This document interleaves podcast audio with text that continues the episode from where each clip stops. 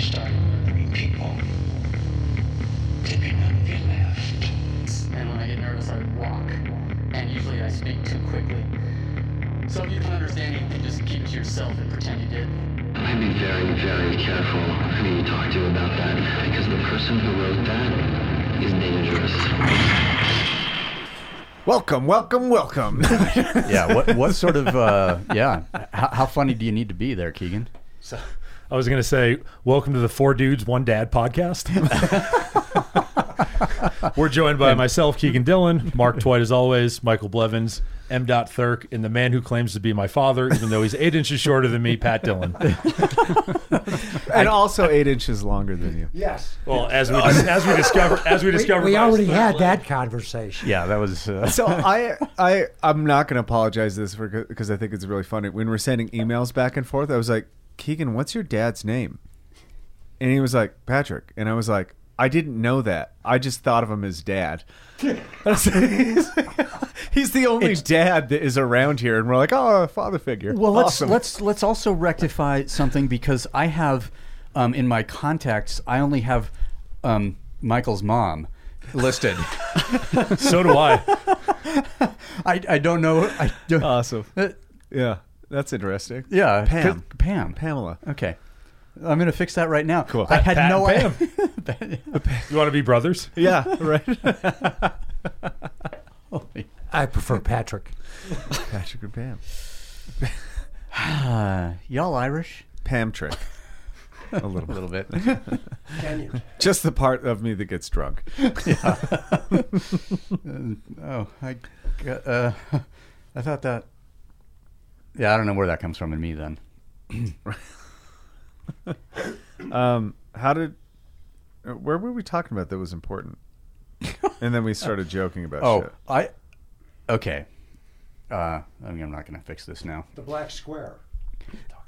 No, we Oh. were actually uh, we, we we we started about that, um, but then but then I hijacked it Cancel culture. about about Oh, yeah. about cancel culture, and um, I mean I know we br- I brought it up on with on the during the, conversation with Jack Carr about like what happens after cancel culture is the creation of a new culture um, done by everybody who was canceled, which means all the people who refused to you know to to restrict their language or who refused to um, to not you- let's see who was actively engaged in thinking and speaking out loud so therefore they got canceled so that's the people we want to have start this new culture.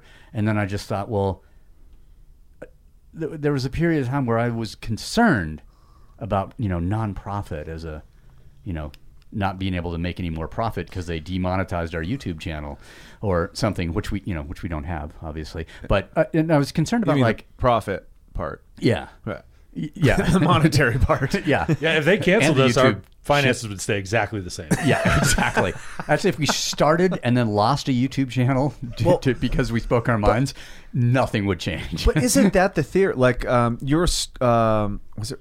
I want to say it was. Uh, it wasn't Rolo. It was um, the other client. He came in here for a podcast, but I can't think of his name. Scott.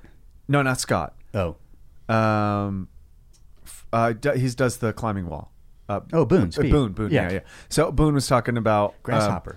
yeah, so he's talking about you know his stuff got all stolen out of his car in Chamonix, and he's talking to a very like well known mountaineer. Yeah. and he's like, "Oh, fucking guy stole my shit," and he's super pissed off. And he goes, and then "Dude, go- you're free. Rene, Rene Ghilini says, "Now you have nothing to worry about." You have nothing to lose." And that that kind of is like all the people that are worried about virtue signaling and doing it like they have what they perceive as something to lose. So they act according to like where the stream is going so they don't lose anything. So you get this uh, and uh, the only dangerous part of that you can do whatever you want. Like if a business wants to wave whatever flag they're more than welcome to do it. And it's just kind of an interesting sociological experiment. The part that gets dangerous is when you have a mob asking for the silencing of somebody that they disagree with their ideas. Not being that like all ideas are equal, they're not, but actually knowing somebody's ideas is really useful. Right, like yeah, because then you go like that guy's a fucking idiot. Stay away from that guy. Keep talking. Like let everybody know how like dumb your ideas are so we can all know that you have bad ideas. Yeah, I do think that right now, be, people being forced to uh, align themselves with an idea Yeah. is has been great because then people are sort of raising their hand, being like, "Well, this is this is who I am. This is who I am," and I, you can say, "I, I want to support that," or I, "That's tragic, and I don't want to Yeah. be around you anymore." Yeah, and I think that's an important distinction for human beings to be like, man, I don't want to be around that person. But if they get canceled what, uh, what happens is those ideas start to boil and ruminate and become other things because you think you're punishing this person, and that punishment will change their ideas, and it won't. It'll actually solidify. I was going to say it reinforces. And and this is this is a really good point. I forgot where I heard this. I think it was some kind of nerdy scientist guy talking about this, and he goes, uh, "The pandemic amplified everybody's personality perfectly. You just became more you. Yeah. Every every part about you just became amplified. So if you were like, no matter what position you were from, whether you were kind of conspiratorial, you became really conspiratorial, or if you were like." You know, really, you know, you were a social justice warrior. You became really a social justice warrior. Like, and you can see the the the poking at ineptitudes put out before the George Floyd thing even happened. There was the measurements of how this affected different demographics in society, not just you- racially. Does anybody remember that? before like- the George Floyd thing? Yeah. Time didn't exist before that. Okay. It sure did for a lot of people. Well, no, no, no, it did. But I'm just thinking, like, thinking back to all of this, everything that we were talking about from late February or Mm-hmm. you know early March through that incident.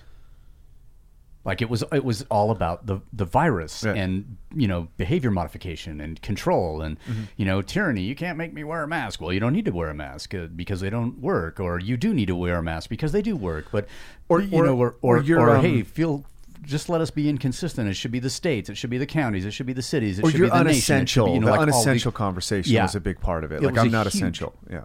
part of it, and the psychological costs of being declared non-essential, and be sitting there and like, hey, and then let's restrict all all um, sort of activities, so people have nothing to do but riot. or or to consider. Do you think maybe the, what the pandemic did was gave people room to breathe in order to a, a community people to sit and think? No. No, No, I think the opposite so? because people aren't comfortable. They they need to be distracted. There's very few people that can sit in a room and just like deal with themselves.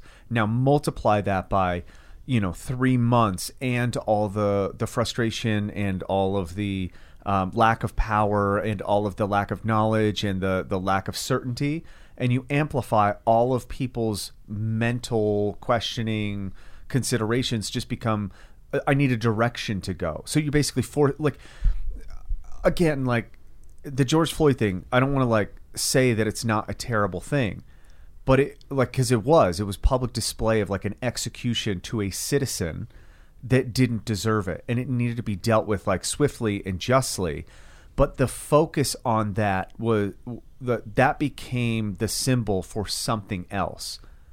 Uh, it, it is more than what the actual event was. Oh, right? absolutely. Absolutely. Yeah, absolutely. The rally, the rallying point, Right. And when I was talking with a um, federal friend the other day, I just said, "Look, I, I, I think had there not been sort of multiple months of lockdown Mm-hmm. of lockdown and the virus discussion and the and the the start you know that increasing pressure Yes. like there would there boy- yeah. the, the the the pressure increased to such a degree because of the way that we as a country and I, you know, I s- you- emphasis on we because that includes, you know, each of, of us individuals. Um, the way that we responded to that, to that, there was no pressure release valve, and so everybody was boiling, boiling, boiling, boiling. Then you have the the the the, the touchstone event, um, and and it kicks off, and that that just blows the lid off the pressure cooker. That had the response been different, and I don't know what that you know, and I couldn't, I can't come up with a solution of like how it could have been any different because I, I don't know fuck all about policy and I've been told that. Um, uh, uh, um, but but it does seem like the conditions were absolutely ideal. It's a you Yeah. know to quote unquote the perfect storm Yeah. t- type of uh, of situation that that people who were sitting there and and trying to and being unable to engage in civil conversation.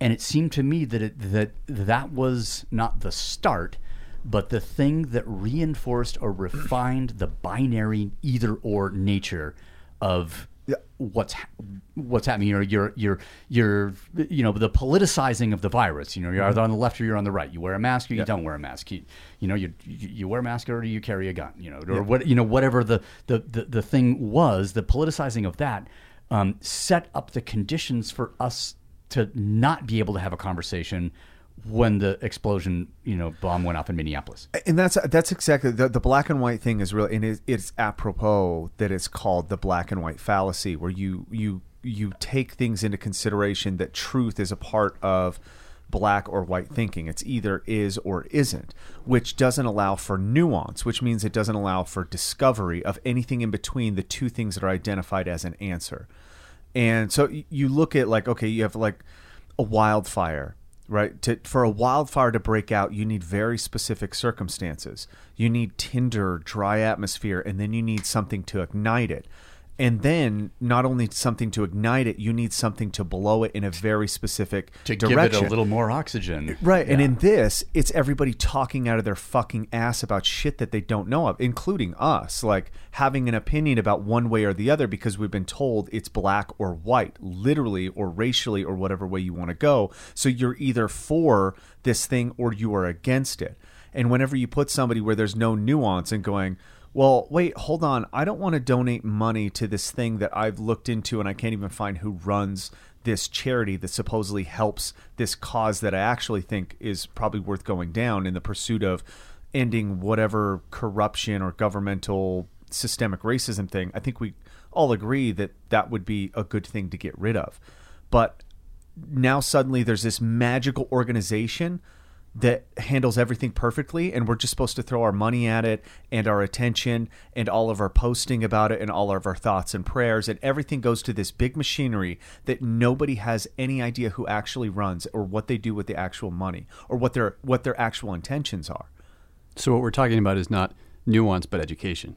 So there's no nuance to racism, in my in my opinion. But there, I think there is actually, Be, because you're there, there's by like there's there's okay because there is by definition when like especially in our in our culture if you do anything that offends somebody and it has anything remotely to do with race you are a racist but that doesn't take into account that we are all biased we are biased for our own selves and our own worth and our own success. And therefore, if I do anything that makes it look like I uh, prefer myself over somebody else, if there's a difference in skin color, you're suddenly a racist. That and that doesn't live up to the term. The term has to be a conscious, like a, a known conscious um, intent to either make like believe that you are yourself better because of your race. so I think um, if I can challenge that thought, Sure. Yeah, because I don't agree with that either. I think that uh, to say that uh, it has to be a conscious decision to be racist is actually that's uh, that's incorrect. I think that the structure is set in so that you can be uh, an unconscious racist. So is coronavirus racist? Because it's not conscious, but it does disproportionately affect different races. So does it Or you could use sickle cell if you wanted to. or or whatever. Yeah. Like the idea is you take an unconscious thing, it's inanimate. A virus does not live, it doesn't make decisions. It just procreate it just like breeds. So an idea does the same, right? When you get an insipid idea subconsciously, I, it I becomes think something. the, the unconscious part in, in racism is the way we're brought up. There is something under us that makes us think we're better, even though we don't consciously think that. right. I agree with that. That Okay. for sure. unconscious I agree with that. racism. Okay, Here's an that's ex- that's Uh, yeah. Not not an uh, not a totally tangible item like a virus. here's a, here's my by example, right? So, um, my grandmother marched with Martin Luther King for the civil rights movement, right? okay. When we were children and there was, you know, a white person that crossed the street in front of her, nothing happened. When there was somebody of color, she would lock the doors. Is she a racist person? That's unconscious racism. It, it could be like, or like it- it's a you know it- it's a subconscious bias that I think I'm in more danger because it's something that I don't understand. Does she think that she is better than somebody of color? I don't think so. So yeah, there's some things that she would have to unlearn. But would I call her racist? Like, Grandma, you're fucking racist. Maybe. Yeah, like, I don't know think- the answer actually, to that. I actually think you should. I, Like I think Grandma is a racist. I agree. Yeah, Yeah, I Because my father, I'll get, I'll tell Uh-huh. you, this last weekend, uh, we were kidding about the Kenya gene, yeah. and uh, my sister brought up Lucy, the the first woman that Leakey found Yeah. Yeah. in Africa. Australopithecus. Yeah. And I mean, my father's 91. Hmm. He said, Well, uh, there's nothing saying that Lucy wasn't white. Okay. now, okay. my father would tell you he's not a racist and, and he's not like, he has no hate in his heart, Sure. but he's never going to believe that I have a gene that might possibly link me to uh, black. But we all do. I know, but he will not accept that. Why is that? There's an unconscious in him that he he was brought up. Uh, okay, they're nice people, but they're them and we're we. And so, uh, but That is make the- racism. you could make the distinction. Uh, what I'm getting at mostly is that when you measure these things, it's just as bad as being unaware of them. Like the measurement to to know how many blacks and how many Hispanics and how many have these kind of jobs and this many are educated is to define a difference. It's the, the things that don't matter. We don't fucking measure. We don't measure how many police officers have blue eyes. We don't measure how many have like uh, weird genetic, you know, differences. Therefore, we don't notice them because we say we don't care. So my claim is that by saying it's the most important thing, that's the exact same as saying it's like the most important thing to define you. So if I think that my race is my most important thing about me, it's the same exact result as thinking it's the uh, the most important thing to define by somebody so we can stop racism. Both ends are doing damage to something that shouldn't be measured in the first place. I agree with that. I'm I'm trying to I'm trying to keep up. Sure.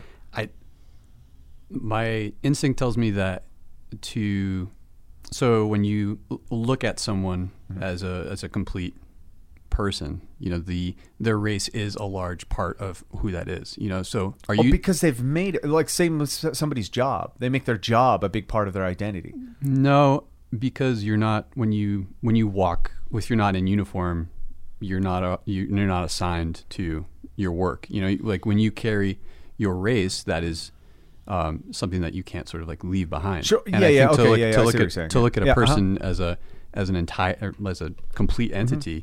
Entity. To s- I think that's when they talk about like I don't see color being um, you know not the way you want to go because it's um, you're doing a disservice to the individual who is um, that is a part of who they are.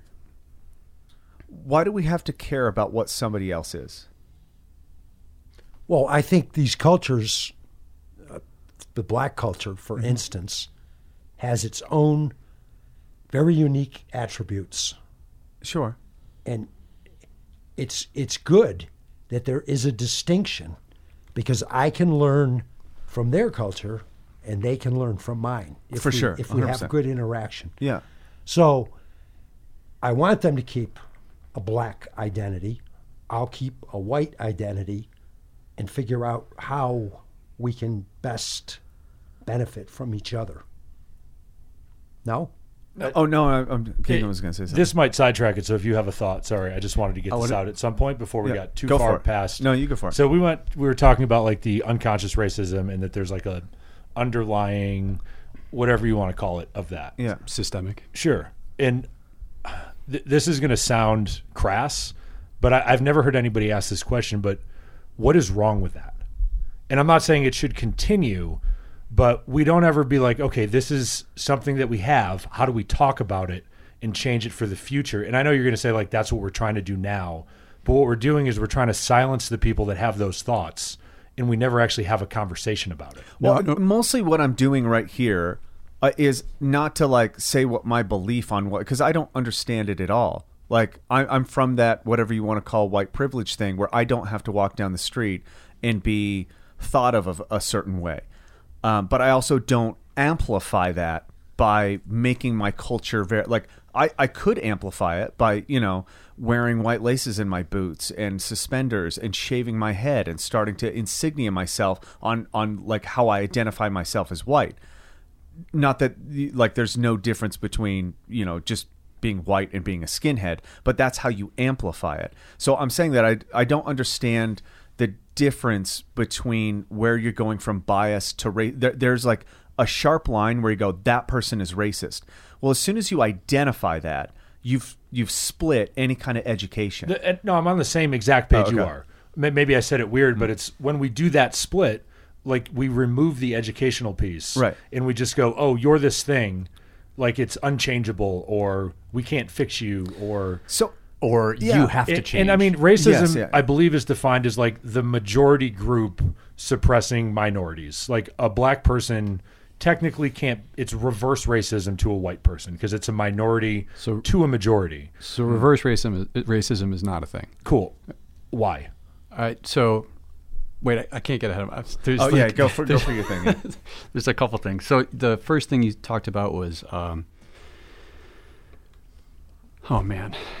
So oh okay yeah. So why why are we eliminating um, these voices that are coming out in opposition to um, cancel cul- yeah and and I think that what I've tried to what I'm trying to do and what I've noticed is that we're not actually eliminating but we're creating a space in which uh, we can say we are uh, all racist in some way I think that's what I was trying to say. and and as soon as you're able to say uh, as soon as you accept that everyone has the same issue and then you have a place to work from rather than saying um, so this like binary uh, a racist thing is something that I've been reading about about how there is not like you can't be it isn't just good or bad you know Right. um, and so I think that helps to I, when you say it like that, though, I go back to Michael and what's the difference between racism and bias? Because I think if a, and I could be wrong, so don't fucking, you know, crucify me. But like, if there's a group of, you know, six white males on one side of the street and a black female walking down that same side of the street, I'm willing to bet she's going to cross the street for fear fear of whatever she associates with that group of people. So is that not racism? so she's I I know it's really murky water, but like, But that's where we're in. We're Right. in like this cloudy water, and that like you, if you want to navigate, you got to try to let things settle.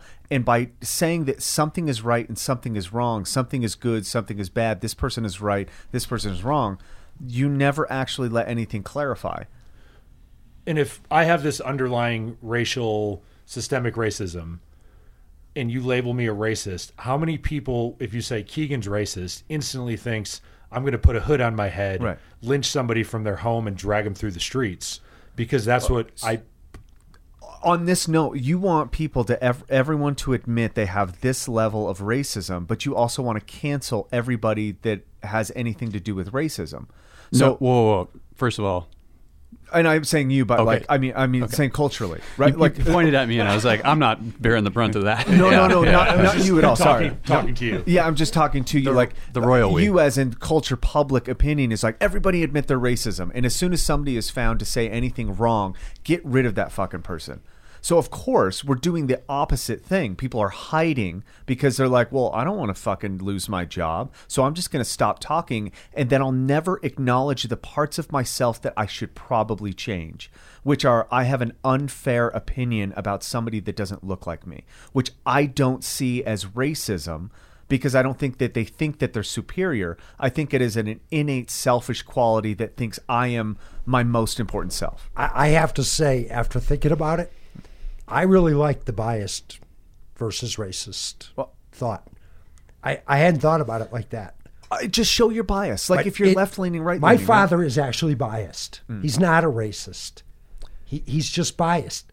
He, he, and it's different. And that's how I think about my grandma. Yeah, Like, yeah. When I was doing a report on Brazil, I made chocolate covered Brazil nuts and she called them what we all know what they are. But she is the most like compassionate sweetest person and it's just like okay, she's poorly educated or she just fucking lived too long. Like that was the culture and it was all accepted and all and now she's just too old. Like she was too old to like see the sh- change because she doesn't leave her house and she doesn't. Now she's different. She probably would not ever say that. This was like 25 years ago or something ridiculous. So there is there's this idea of like, and I think I forgot what comedian brought it up. Oh, it's Bill Burr, right? Bill Burr talked to like, Oh, what did you think like somebody born in the 1920s thought, and like at what point do you change yourself? Like, at what point do you stop changing yourself? Now, there's some progressive people that are always going to like progress and analyze themselves, but at some point, I don't know what age that is, you're like, I think I have it figured out. All my ideas are pretty good. I'm just going to go ahead and experience life. And there, there's some people that just never get to that point. Either they've enriched themselves by their ideas, and so they had they've had a positive reaction. Like, you know, what's the what's the basketball pl- uh, the team owner's name? What was that guy who owned uh, the Clippers? Was it the Clippers? Yeah, and he had fuck, he had the he had the girlfriend. He said, "Hey, just don't you know hang out with that guy in public, or like don't hang out with the basketball players." And he's like, "I just don't want it. You can hang out with it." I think what he said was like, "You can hang out with them, just don't post it on your Instagram." And he was like, immediate. And of course, that guy's racist. He like you know watched all white baseball and you know probably drove savages off of his lawn and or his whatever. like at least his grandfather for sure had slaves. For right? sure, he's 100%. 85 years old. So you go back 150 years, and you're in a place where racism existed in a way that it, I don't think it exists And- and now is- in abundance, at least. This is a totally unpopular viewpoint that I have. I don't think that racism, as it's presented as a bias or like an inherent thing that we grow up with and that we're taught, I don't see it as evil. I see it as uneducation. Un, uneducated. Yeah, I, Un- I see it as or miseducation or something. But if you see it as evil, you make a moral judgment about what that person is, better or worse, and you're doing the same thing that they're doing to other people. When in reality, you go like, let's talk it out. Like, why do you think that? If it's a bad idea, you should be able to clarify bad ideas. I, I have to push. Yeah, go. I think uh, I, I I think that your comment about your grandmother um, in relation to the Clippers owner and sort of the rest of the stuff that we're talking about, I, I think that that is the response that we're that we're trying to get rid of as a society of being like, well, you know, she's not racist. She's just she grew up in a different time, and you know, she's changed a little bit. And there's these, uh, and like that's I think part of the problem. Um, that's one thing. Um, the other, What, Well- what, what part of the problem? You mean giving a, a pass on that because of circumstances? Like, do you think Like, we should in just- life in- circumstances? in in particular, I mean, uh, time will fix that. in in particular, I think uh, I think the the Caucasian response of that. So I think Sure. I think that's that's a huge issue with And if moving in, forward. and if and if any other race had the same response, well, they they do. what say you? don't I- they? Like, because people that grew up in the era his grandmother grew up in, that are people of color, have almost the inverse thought of that. So they only see it their way, the way his grandmother only sees it her way. So they view white people as racist, where, however you want to say your grandmother views people of color, like both of those are contradict, maybe not contradictory, but maybe both of those extreme points of view.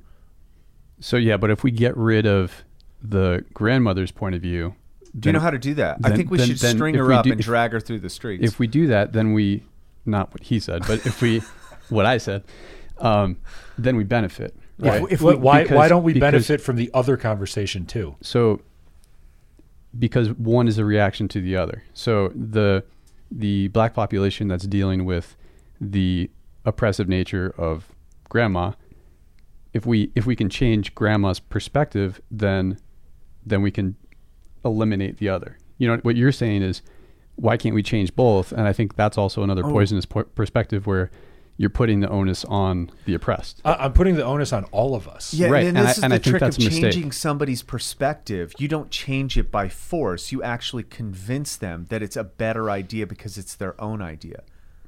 Yeah, I think education. I think uh, who was it? But that's the opposite of cancel culture. That's the opposite of calling somebody racist. That's the opposite. That that Yes, is but the result- that's but- revenge. That's retribution, and that doesn't actually change the world. But what's happened is, uh, I think the, and it- and I, it's hard for me to, to, express the opinion of a population that I'm not a part of. So I yeah, want. I'm I not want. asking you to talk for them. I- I'm asking you on the on the point there.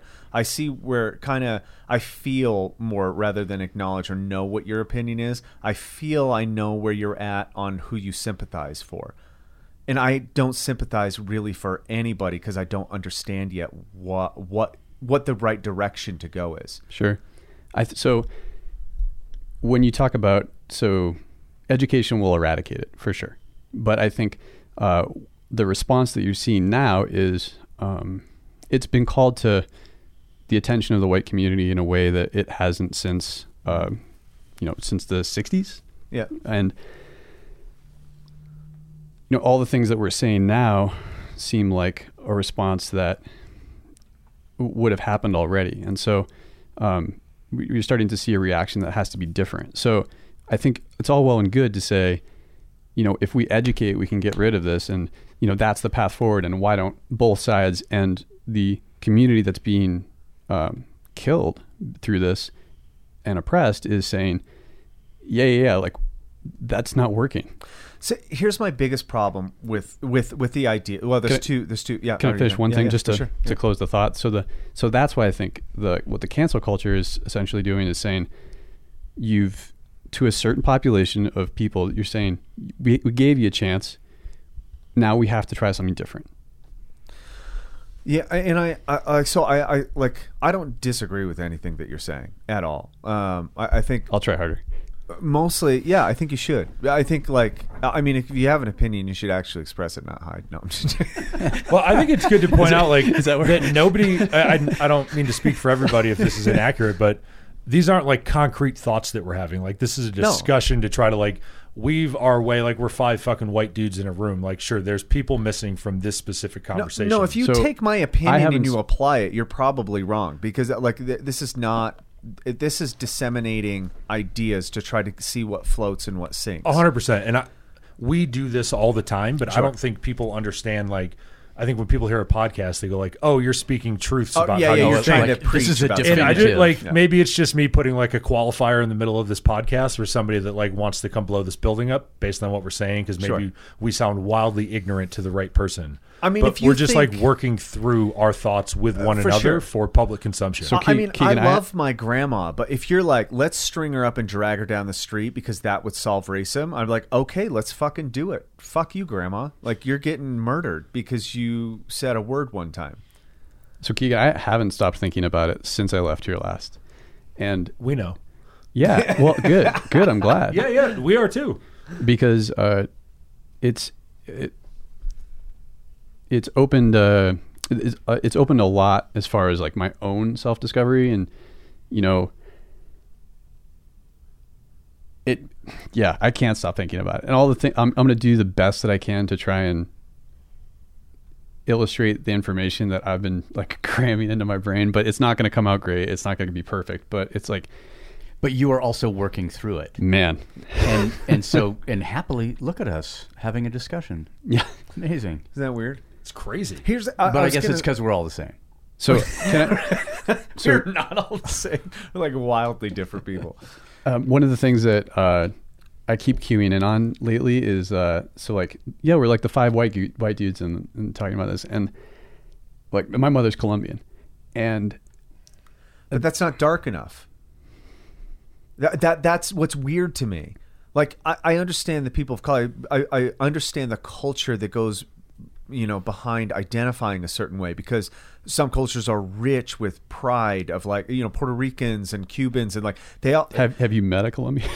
Uh, for sure. super uh, I, I mean, Apparently, we're talking to one. yeah, exactly. and, and this is what kind of drives me crazy is that the switch has been, and this is why it seems ingenuine to me, is that the switch is on a very specific, narrow part of the human experience, and it's not that it's it's not worse than anybody else's. It's a different experience because you're thinking in terms of Can you be more specific? What do you mean it's not worse than anybody else's? well, it, it, that, Wh- that doesn't mean is- it's not hard. It means that by identifying like these people have it really bad, um, and they look like this, and this is their experience, and therefore we need to somehow make it better, removes the idea of making your own situation better. Now, some of that is against your control, but it seems like you know, if you're Iranian or you're Iraqi or you're whatever, Senegal, like whatever it is, um, yeah, but you're not black, or no, you're not this, and so they don't act like. And everybody has their own kind of thing that they have to overcome and deal with. Not that we shouldn't work on it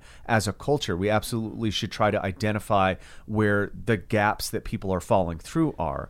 But to say like, oh no, you can't sit in the BLM black section because you're not dark enough. Well, like you need to be a certain So, pigment. be, being someone who shoots in black and white a lot, um, I, cl- I've, it, it is not lost on me that there is a tonal range Yeah. to racism. So that the closer you, so let's just say, you know, deep black on this side. Yeah. Speaking of photographs and, you know, absence of any kind of color on this Albino, side. yeah. Albino over here. Um, and then let's put that overlay on the human experience because the racism exists, right? And the and the the the, the hardest hit by it, most affected, are the darkest in color. Then the closer you get to white, the, the the like the less racism you experience. So, Thurk, if your mother's Colombian and, as Michael said, n- you know, not dark enough, or or what you know, whatever it is, there's like, um, there there is this s- spectrum that I'm seeing, which I, don't- I don't, th- it, and it's it's only an observation, is that uh, because the the guy that I was speaking with the other day, yeah, his grandfather got out of Cuba. Um, right ahead of being executed, while you know Castro was in the process of utopianizing the place, um, and, uh, it- and and so now he's in a particular, but but he's not considered, and I don't know, you know, what happened along the the sort of chain of intermarriage and and and, and birth um, there. But you look at it, I look at him, and I go, well, in the right circumstance, you know, in the in the right circumstances, you would we would you know people would behave differently towards you put you in the middle of the cuban population in florida and you might have a different experience than you do here because uh, as Thurk said you, like you can't take your uniform off the funny th- but, but i look at him and i go well you, we don't see the uniform Yeah. And that's the, sort of the thing. i, I got nothing more I'm, and that's I'm just yeah, and like, that's that's the only reason I brought it up was not to say, um, not to gain favor in any sort of uh, in any sort of way, but just to talk about how that's been what I've thought a lot about is how, you know, being able to being having that part of my of my being part of me and not acknowledging it as much as I should or how much should I or you know should I actually like when you say something like that should I be like actually you know like I have this part of you know and uh that's stuff that I hadn't thought about before and So- like so is like I'm trying to think of how I can relate that to like what I am, like because I'm Irish and Italian and French and I I don't know, but definitely that. I think if anything, I'm that. I don't understand what you're trying to say, to be honest. yeah so Well, let me try. uh, Like, since um, because you look like, I mean, you seem like this has caused a lot of introspection. What has practically changed about your day to day interaction with other human beings, based on what you now understand and are compassionate about knowing about systemic racism? Yeah, it's the biggest thing is I've become a uh, a more compassionate listener, and I ask more questions than I try to convince now. And the idea being uh, that I've it's become very clear how little I know, and that the best way to get to some more knowledge is to to, to, to continue to ask questions and to immerse yourself in situations which cause the asking of those questions fully. and then and, and allow it Yeah, and Kegan, to answer your question, it's just it's just identity stuff. You know, I, so Yeah, yeah. so you talked about uh, you you have all these different parts of your background. So if you were to identify uh, with one in particular, you know, and Definitely the Sasquatch. I think we can all agree on that. Yeah. and then having uh, so imagine then diving into understanding more about your Sasquatch nature. You know, like what was mom Sasquatch like, and what were Harry. the Sasquatch culture. You know, like, yeah, yeah, okay. Well, they're they're most often alone, very rarely seen in groups. Uh-huh. They're, So they're antisocial as fuck. So what if I don't stop talking about me. what, what if I don't like my interest is not there? And I'll, I'll put this into point. Probably the most disgusting culture to me is like southern white trash hillbilly. I, like I, if I was but like that's walking because you down the associate street. it with a lack of education. Exactly, and so if I was walking down the street, I'd be like, "Fuck these guys," and I would cross the street. Not, it, so I am biased for but sure How, but how would you know? because they have that they- hookworm. I don't know, like No, but from a distance, like giving you enough time to cross the street. They're would you- 84 Chevy. Oh, you can see it. Like you can feel it. You can be like, oh, they're you know they're rambling, or like what like their dress or the way they you know so carry themselves. So overalls and no Potbelly, shirt. which- You fucking not down with that? I'm Well, like, no, we, were I just, just- we were just talking about me wearing that the other day. I but mean, it- maybe it's the that would overalls, be- no, No, I- I'm- shirt and Confederate flag that you're not down with. so would it help me to be like you know to open up to that community and ask them questions and to be like hey um, come into my home and and like let's have this interaction when i've you know made a really unfair distinction about a culture that i just don't want anything to do with I mean, you, I, I think it would. of course, you know, and I of think so. There's uh, there's a documentary that's by the way that's all hyperbole I yeah, yeah, of course, yeah. yeah. There's a You elitist, you. I, I do not like the South, but I don't think that lowly of it. there's a documentary that's on my list that's called Hillbilly, and it's uh, it focuses on the population in Appalachia and Yeah. Oh, yeah, sort of yeah, how yeah. they've been um, uh, mistreated and improperly uh, described, and and uh, it's kind of all the things you were talking about. I mean, what is it to be like? So, and to take this out of the United States, because I think it's important that you do so if you actually try to understand what the world is like, not just how we have it here. Because how we how we think about privilege, as in, when we call, when we say it, it rings as a pejorative for most people. It's like, oh God, I'm not, I'm not that. You you almost want to, but I think we should all embrace that. Which is what I'm saying about racism. Yeah, Yeah, I think okay. Um, but this is in the sense that if you see how people live outside of the United States, you suddenly are like our poorest and our worst off are 100,000 times richer and ahead of the rest of the world. Being that like, you know, the latest article I think I forwarded about um, somebody of color writing that you know thin privilege and um, to, the diet culture is a part of white supremacy and fitness culture is white supremacy have literally never looked at you know the 8 million kids that die of starvation around the world. So th- their claim is completely myopic based in the city that they live in and the coffee shop that they attend and the la- fact that they still want to eat donuts and don't want to feel bad about it it's a com- they've they've never obviously been anywhere in the world and seen starvation and seen potbelly kids and seen like that's just how the the world is pretty back there. I mean, if we were in Bulgaria, even though that's like Eastern European, okay, they, they, they have buildings and stuff. You leave Sofia and you go back in time hundred years, just like that. There's horse carriages. Nobody knows what the fuck a bicycle is, other than like they look at you like you're an alien. And so, Like, why would you um, Where's your horse, pro- man? propel yourself when you could have a horse do it for you? Yeah. And the only reason that I have a horse is because I cannot afford a motor vehicle. right, Like, or or it's not part of my culture. right. But still, to see the the absolute disparity, especially between you know mob culture and the Roma population Yeah. in Bulgaria, and then see how the Roma are. Um, uh, I'm just going to put uh, treated in um, air quotes Yeah. because it's it's fucking diabolical. But to be there to see like, oh, wow, here we've got the super rich, here we've got the That is the thing. Like, th- and Ice T said this the other day about how no lives matter, and he's not saying that no lives matter in that. He said that he's been saying this is a part of the power play. Like this, this Yeah. is it's too convenient for me to get on board with a side on this thing because it is highly political. which means there's things pushing you and swaying you to distract you about thinking that now's the time suddenly this is the important topic. No, uh, just you.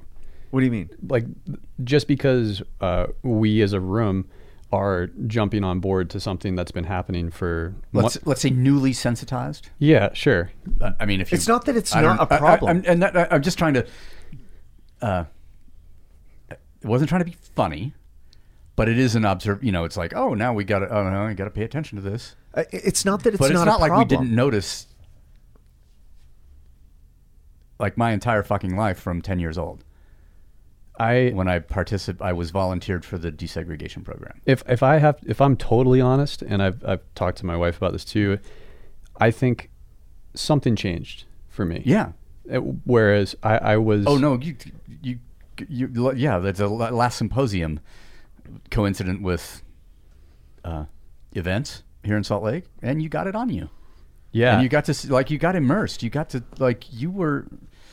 Um, it was a I think a crash course in something that because of the circum your life circumstances up to that point, you were, and this is not a judgment because make it one. uh, no, No, no, but, but because of because of circumstances in your life, uh, social and geographic, you were never immersed in before. I can say what you're sort of alluding to. Like the since I benefited from white pri- white privilege for so long, I had sort of seen it, but through a different lens. or not or maybe not even seen it or recognized it or or whatever and let's not say benefited from white privilege let's just say you lived in a particular place you engaged in particular activities that didn't exp- that that were not that were p- pretty fucking monocultural Yeah, yeah, and I think, but I think, and that, i think that's the case for a lot of people For in sure. the united states for sure. And the step forward, at least for me, is to say that that actually is white privilege, and that okay and and to go back to sort of like the upbringing thing and so being able to look at my life and say oh, i i focused a lot on this one aspect of who i am and ignored another um it a, Ig- ignore but it's not conscious man i know and it's hard to it, it's hard to get there but Thurk, Thurk, you said something changed you, like Yeah. a dramatic. yeah You weren't here for the last symposium. yeah Well, what? what Oh, we were like two blocks from the riots. yeah He went and took pictures of it. oh, okay. Yeah, yeah. Okay. first yeah So kind of like a George Floyd. Well, maybe So, not as dramatic. to You know, please do. Let's let's let's roll. Yeah, with that because All right. it was. uh, I mean, it was it, it was fascinating for all of us because of the proximity and and to see all of our different reactions, mm-hmm. like like, you know the re- the responses to it. Because you know, and that's based on a life of you know whatever. I I think it's it's interesting. Like if you look back on the dynamic of that entire group, and I think I can maybe speak for Mark when I say you've you've had a moment in your life at some point climbing whatever where a traumatic thing happened, and you probably had the same look in your eyes that you had that I've had before from my brother or my mom or the military. I can't speak for you because I don't know Because I don't feel, and I'm a robot. Exactly. but like you, you say, you changed. Like Yeah. I could see it in your eyes the second you came back that you were never going to be the same person that left the building to go take photos that you were when you came back from taking those. two photos. fucking hours later, and then like I need to go for more, and then the whole thing that night about like okay, it's still going on. I can't get back to where I'm all my stuff, you know, where my Airbnb because it's right there in the middle of it, which is And Yeah, then it was like- it was interesting for me to watch like Ben and Sean because they were just in the gym talking like it was just another day. And I like there's no I don't think there's like a learning point here. It's just it was interesting for me to observe all of that going on and the different reactions everybody had in that room. Like Vince left to go protect his family who live 45 minutes from here. And it was just like it was very interesting for me just to watch like the different kind of transgressions of everybody in that room. and him thinking like, "Fuck, I'm totally on the back foot. I'm unprepared for this." Hmm. And you know, like, oh, here, here's a couple boxes of ammunition for you know, like on the way out the door. Like it was, it was like one of the wildest, it took tumultuous. it took about three four days till when i got home to sort of get back to I cannot imagine what the eight-hour drive was like when you had nothing but you. getting out of Salt Lake that morning Yeah. was terrible because so Well, let's just start. You already like, in- like so. So it was Saturday, last Saturday in May, um, and what was what had been uh, characterized and organized as a pr- peaceful protest downtown Washington Park, you know, around the courthouse, that- block, that- a block from where I was staying. Yeah, yeah, exactly. Um, you decided, okay, I'm going to go down there and see, and and but with no idea that peaceful was going to turn otherwise around you rather rapidly. Yeah. So uh, we had, I think we are going to have a late start. And so did some research, found out that they were going to do a rolling protest that was going to start at 9 10, something like that, uh, in the morning. And so my plan was, it was walking distance from where I was. So Yeah. went down and just set up and started shooting some photos uh, as the the group started to get, to get together. And I'll condense it, but it went from being a rolling rally where they were going everyone's going to be in their cars and they were going to drive down and then uh, the perimeter of the the police department and then all of a sudden there were more people than there were cars and now it became not just a rolling rally so they've got the they've got the street but now they've also got the sidewalk and they're breaking groups into uh 20 25 and there's like you know Because COVID. no because I mean, I'm just Yeah, no, they were still- sorry. and social distancing went out Couldn't- the couldn't help window. it. No, I couldn't help. it. I'm sorry. they were Yeah. they were just trying they had so many more people whoever so who was organizing they had so many more people that they uh, had anticipated that they were just trying to keep some uh, some semblance of order so Totally. that the organizers and the organ like that it didn't turn into something uh, uncontrollable. What what was the mix? The mix of the people. oh it was uh, Everybody. everybody ages races everything yeah it was really neat to see and i remember the so they got everyone lined up they had the cars going they had everyone on the sidewalk and then they started giving the groups uh, chants so they were gonna you know like what they were gonna start saying as they processed down and there were a few there was uh, like three or four moments where i was overwhelmed with emotion and that was as soon as they started chanting it just took over. I was I couldn't believe the power of the words and how much is behind it. And then we started moving, and uh, so I'm running all over the place trying to just shoot photos. I'm asking permission, um, and just trying to do the best that I could as far as uh, what I could do as a photographer. And, and being also being a good human being, a good conscious, First. sensitive human being. first First, exactly and so we get down and we're uh, they're doing sort of uh, figure eights in front of the, the police department and i was down there till about 11.30 i think i told A.M. yeah it was more. yeah, exactly i think i told you uh, i'll be down there until noon or Yeah. something like that you'll hear from me and it was intense um, which is i don't want to diminish that word Yeah. but it wasn't like it wasn't what, what it was about to be and so i started i was like i started Walking. but even that level of intensity was something was like changed you. Like when you came back, it was you Well- were clearly affected. because of what happened next. So as soon as as soon as I started walking away, I heard a motorcycle kind of go through the crowd, and then everyone. Uh, you, have you ever seen? You know when birds move as a group and they don't. Yeah. They, they don't. They don't discuss it. They just do it. Yeah, I forgot what the word for that. I, me is. too. I knew you would know what it was. they. So anyway, the Flocking. the group, which is, I mean, I don't know how many hundred people, all of a sudden just all go into the entrance of uh, of the police department building, and now they're now they're chanting at the building. Cut to, so I'm I'm in there. People climbing up on the building. now there's spray cans.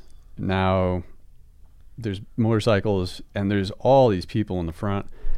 And that was the the other moment where sort of that that blew me away, the power of what was happening. And there was one guy in the building looking down through the windows, um, and he was recording on his phone. And I thought that was kind of telling. But at that point, the police department had done nothing to respond, so we didn't see anybody Yeah. and uh, so that that went on for a while, and then um, after I sort of felt like I had captured what I need to. I got out of there and came back to you guys. Murmuration. That's what it is. So cut to the afternoon, and I'll never forget it because you. I mean, because it's, stuff happened. You were you were there for Bow and Arrow Man.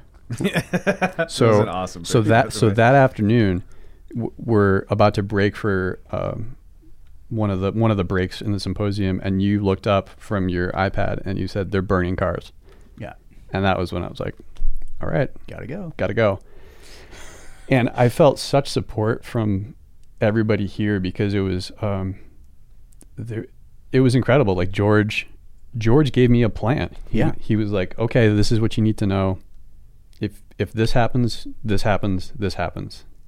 I was like, okay. And then Ben is like, okay, I understand. Like he's offering me gas masks and you know, you Uh, know, It's keep- people who understand warfare. Like, who 100%. Understand like 100%. human on human conflict. what I was walking into that I had no clue what I was walking into.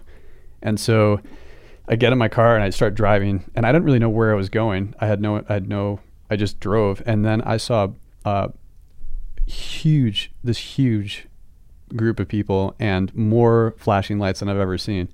And so I parked my car like 5 blocks from that because I knew I needed to get out. Because I know I didn't want it burned down. Yeah, Pretty much. It's funny how intuition kicks in in situations like that. Where you're like, oh, I'm going to go into the heart of this, but maybe not with the thing that I need to get away with. What's my exit plan? Yeah. Yeah. And I, but then that's when it went out the window all of a sudden, and I just ran as cl- to get as close to it as I could. And the next thing I knew, I was standing in front of the burning car with the SWAT guys in front of me and the crowd behind me.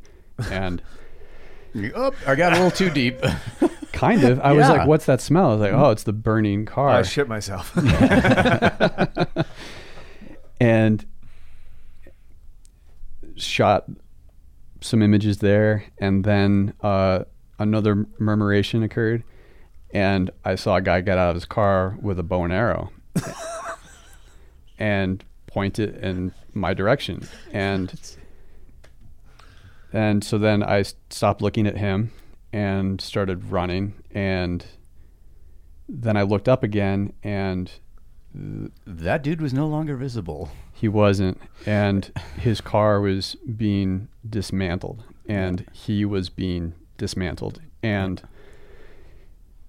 the and then so then the police rolled in and they surrounded the car and saved his life by arresting him and I got some shots of him coming out, and I, I made it a point. I didn't want to put those; those weren't going to live anywhere where he would get some sort of. Yeah, I didn't want any sort of association with that, um, and they pulled him from the car, and he was screaming "All lives matter," and and they they took his car and they flipped it, and uh, that was the other moment where I felt uh, pretty unsafe. Was uh, one of the SWAT guys? I don't know the the weapon that he had, um, but just too close and like too much eye contact, and they're not going to aim those things. And um, I felt pretty vulnerable at that point. point, and so then circled around, got some more shots. And as I was walking away, you started to hear like the popping, and then everybody started running, and uh, so I got back to my car. Got- because when the Batmobile shows up, you know what the response is going Right. to be. It blew my mind to look at the front of the SWAT, Yeah. the SWAT mobile. Is the Batmobile the Bearcat? It, Uh, something No, like- I don't. They they didn't. They didn't roll. You know, the it's typical step van. I think is what Yeah. they rolled Okay. up with. Yeah. Um, because you want to keep the Bearcat in reserve. Uh, Of course. Yeah. But th- this guy, I guess I don't even. I'm pretty You, sure. you would think that's the one time you would want to use that. I'm glad they didn't, but you would think that would be the time you would roll that out. I Sorry. mean, no, uh, this No, guy. I I mean, mean, this guy's I- revving the engine in the crowd, you know, and and bashing the his own vehicle window, trying to get people to move, and then there's the bat insignia in front of it, and oh, there's really? yeah. yeah, Yeah. Oh, uh, Yeah. That's Batman, why. yeah, yeah. No shit. What the Yeah. fuck is that? Salt Lake SWAT has the fucking Batman logo on the front of the SWAT van. Yeah. It's, okay. Face So- palm. Awesome. We got a face palm out of Kegan. Awesome. So They really are just larpers. um, but but encouraged Yeah. Yeah. to be so. Yeah, it's They're, they're by LARPers somebody. with financial backing. and it all comes down to like and this in the discussion i was having the other day um federal law enforcement guy and we're talking about different cultures and things that we have been involved in involved with. And it and, and on the political spectrum in the movie business etc and there's there is there is a uh, a moment of change in a human being when they understand that they're in sp- circumstances where they say, "Oh wow, I can get away with this," and then guess what happens?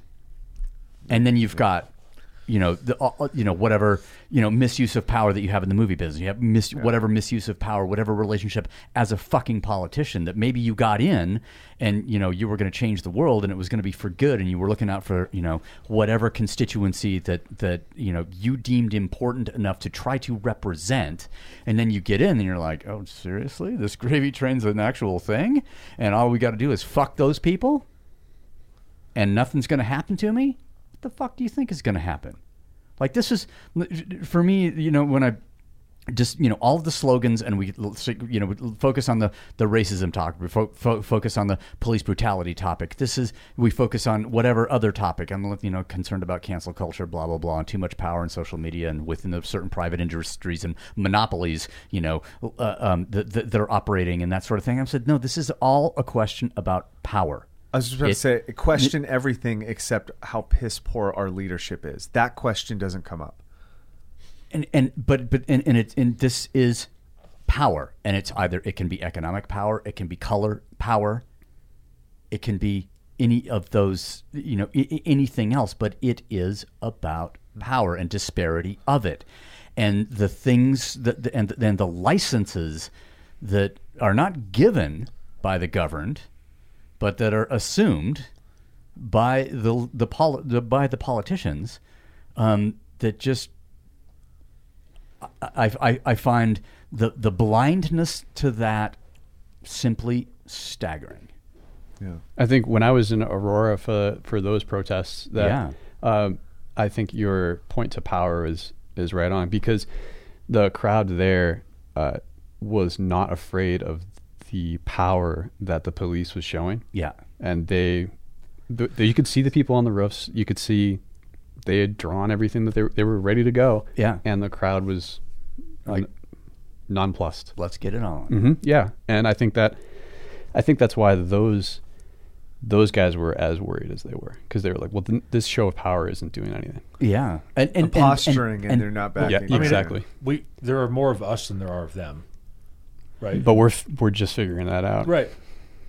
and and I mean it, it really you know same conversation from the other day you know j- just talking about the the, ev- the okay so night 53 or whatever in Portland and it the, the evolving tactics and I'm like it fucking took 50 days to figure this shit out like because nobody studied history. Nobody looked at Hong Kong that you know was going you know those protests were going on for eight nine months and all of the stuff that they figured out how to do like came really late here. But so yeah you know we are just figuring that out. And I don't think and part of the reason for um, let's just say when you have a the more serious the response and then people are and then the you know by law enforcement regardless of whether it's city, state, federal, whatever. The more serious the response, people get bummed out. And I go, hey, do you know what that indicates? That indicates that they're stretched really thin, that they cannot, hmm. that they are overreacting to. To you know, to, to, to respond with more power than is necessary to communicate a message, like to try to try and guide behavior to say like this is what's going to happen, or like hmm. no no no no no no, they're sleeping in shifts. In Aurora, it was, uh, why are you in riot gear? We don't see, we don't have a riot here. Yeah, yeah. You know, and Yeah. I- that was I, I couldn't believe it on at, when I was there. I uh, when I got there, uh, I parked close to where the, the rally was going to be. Yeah. and then as soon as I had parked, ten minutes later, they the the police took two dump trucks and blocked the entry exit from where I'd gone. And I went up to him and I said, "Hey, I just parked here. How how do I get out?" And he's like, "Well, you'll have to wait till they move those trucks." And I realized I'd made a pretty pretty poor decision on my entry exit, and uh, but that was that was I should have seen it then that that was an indication of the response that they were going to have to the protest. Yeah. because everything after that was they were ready for the worst, and the more they pushed the and worst, manifested it. Yeah, yeah. When you look at the when you look at the contingency only, we talked about this last night. Like you set yourself up for it, right? Like the worst case scenario becomes your goal. You're looking at the hole in the ground that you might step in, and instead you take a fucking nap in it to like get real comfortable with it, and you don't look at what the best case scenario is. Even though your goal should always be best case scenario with contingency. Acknowledge the worst, and then try to mitigate everything so that the, the best possible thing happens. But if your training is combat and your training is escalation and shows of power and posturing and using and your these cool tools and your costume Yeah. reinforces that Yeah. co- lo- s- state of consciousness. The tools that you have, like you said, um, reinforce that state of consciousness. Of course, you know, and who doesn't want to like? I want to see if this shit actually works. yeah. And, I mean, you go into that, and everybody tells you you're a hammer. What are you going to see? Right? Everything's going to be a nail. Uh, no, a plate glass window. Oh, my bad. Sorry. Sorry. Yep, you're right. You know what's scary about that too is that uh, i if you go into it and you're pretending to be a hammer, Uh, I think that's probably more likely the case for and, sure. and those are the people I'm a big sledgehammer. Saw a bunch of those guys, and those those do, are the guys. do I was you scared think those cops, if they weren't wearing that riot gear, would f- be fearing for their lives more, and it would actually make them be more violent because of that? So I have no idea if that's true, but that's what I was thinking about while you guys were talking about it. so what I what uh, what I thought about was imagine if instead of I think this will answer your question. Um, imagine if instead of sending out, you know, everybody in riot gear, what if they sent out uh, eighty percent in riot gear, cover your bases, and then you send out a bunch of negotiators to discuss with the crowd, to just try and de-escalate, to talk. You know, I, I just don't know what it would look like if you have you have fifteen people out there who are just They they don't know what it would look like either. Yeah, but like like the guy who's screaming who's screaming "fuck the police." You walk over and you're like, "Talk to me." Yeah, I'm totally on board with that but scenario. what if it, what if you take it like uh, imagine that you know the riot gear, the armor, the thing that is l- l- like signaling um, a conflict, turn to what like you know police or peace officers should, and they wore a fucking ridiculous yellow vest for safety and a fucking stupid looking hat to memorialize the fact that they're part of the community or whatever the, the thing is in white gloves because they direct people in certain ways to make sure they're safe. And those people went out looking like, you know, kind of asshats. You almost can't take them seriously and they blow whistles, but they're unarmed. Like, th- there's nothing there to fight. You can't fight something like that when they're like, hey, calm down. And that doesn't mean you shouldn't have a contingency. Right. But if that was the face of it, hey, we're here to make sure people are safe first. So organize in this manner. But instead, a wall goes up, you know, things get cocked, tanks roll in, you barricade it in, and you're like, oh, it's going to be a fucking fight. And then they end up taking the highway, Yeah. Yeah, for sure. which yeah. is what happened. Yeah. you know, and then uh, it and that one ended with uh, violins for Elijah. So Yeah. they were playing violins and um, and they came out and they tear gassed him and It- I it's, mean- it's, oh, go ahead. it's really weird to me, and this maybe this is my frustration in in going. Like, and what's the problem with? I mean, I'm not a. I No. prefer the viola, but um, you know, I'm okay with you know other string in, stringed instruments. I don't see. Like, I'm not biased. I don't see a tear gas response being fucking appropriate. I'm sorry. Well, I, I think what you're seeing, Crazy. like in all of this, you're you're seeing like a power struggle, and it's being played out on a stage that puppeteers are orchestrating. That's what bothers me about it. Yeah. If it was a genuine desire to to equalize people's experience as human beings, not not equalize the you know the end result, but to equalize the opportunity. If it was really a genuine need to do that, I see it as a direct reaction to a political party being in danger of not being in power. And so you see this as a last ditch effort to to play the people against each other. It's not that racism doesn't exist and that it's not a huge problem. It absolutely is. It's just on a stage set up by master puppeteers. and see what I what I see is uh, I see individuals who are at their very limit of what they think they can do, um, of and completely frustrated and scared and angry, and On which side? exactly, and they're meeting, you know, and Do, do they feel that way because of what Michael's saying? Because other people are pulling the strings, and there's like you get to the point where you don't know you don't know what to do because you realize like who's you don't maybe you don't realize who's in power, but you realize you might not have any. how easy it is to get a crowd to shift. Like you notice the power of chanting, but that's not their own voice. And it doesn't mean you shouldn't do that. It just shows like when you set a crowd up to, you know, murmur, then you're you're is it them? Like is it the individual thought or am I going along with the feeling and the sensation that yeah, there's something wrong in the world. Okay, let's yell at this this is the focus. This is what we care about. Because I, to be honest, I don't think there's that many hipsters that care that deeply about this cause. What they feel is a deep, deep um, lack of control over where they think the world is, and when they're given direction, they'll just do whatever they're kind of put towards. Uh, can I? Huh? All right. I don't know how political we can get here. I, I, Is Yeah. sky's the limit? Yeah. Sky's for the limit. wait, because I would have loved to have known This, that. this, this is what I see, and uh, it, okay, it's Black Lives Matter, mm-hmm. blah blah blah, but that's really not what is going on. Uh-huh. Here's what's going on to me. Mm-hmm. We have the United States of white America okay. in power right now. And then there's everybody else.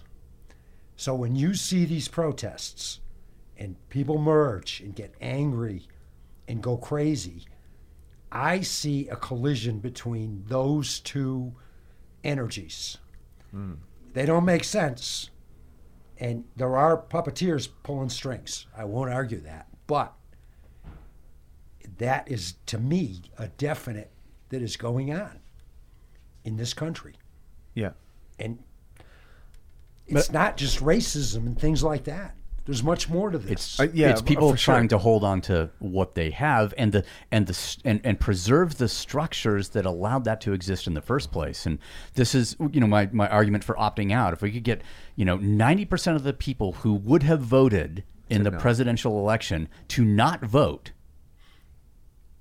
and then have and then when everybody sees what happens, that they reelect themselves anyway because of the bullshit sy- system set up, you know, the electoral college system, among other things, set up in, in, in the background, and each of the you know the two parties having prevented anybody in the primaries from getting through except for their two candidates um, you know, which is like a, you know, uh, I'm repeating myself. It played a brown shit, pl- pl- played a yellow shit, but it's still, you know, it's a, it's it's an either or choice.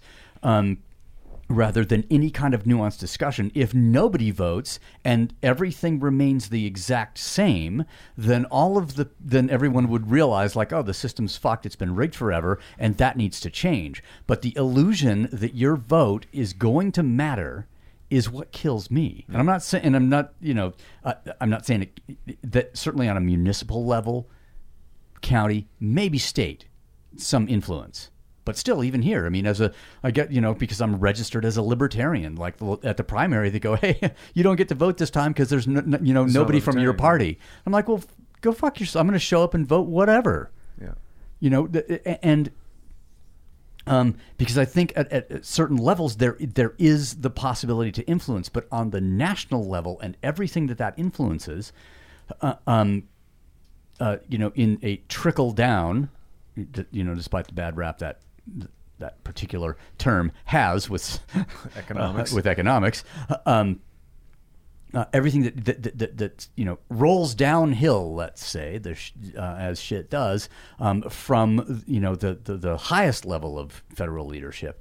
Um, like I I just I don't see that changing until the public that has woken up to other issues recognizes that um, you know the oh oh it's systemic. You're fucking right. It is. But can't your theory work both ways? So if everybody votes, you mean? yeah, and so if everyone comes in and says, you know, there's an overwhelming.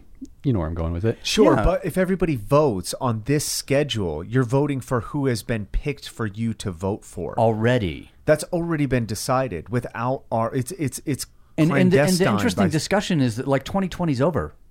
yeah. Already, I mean, the, the, that election has already been decided. How, how weird is it? and and so we should be focusing on 2024 and what could possibly happen then.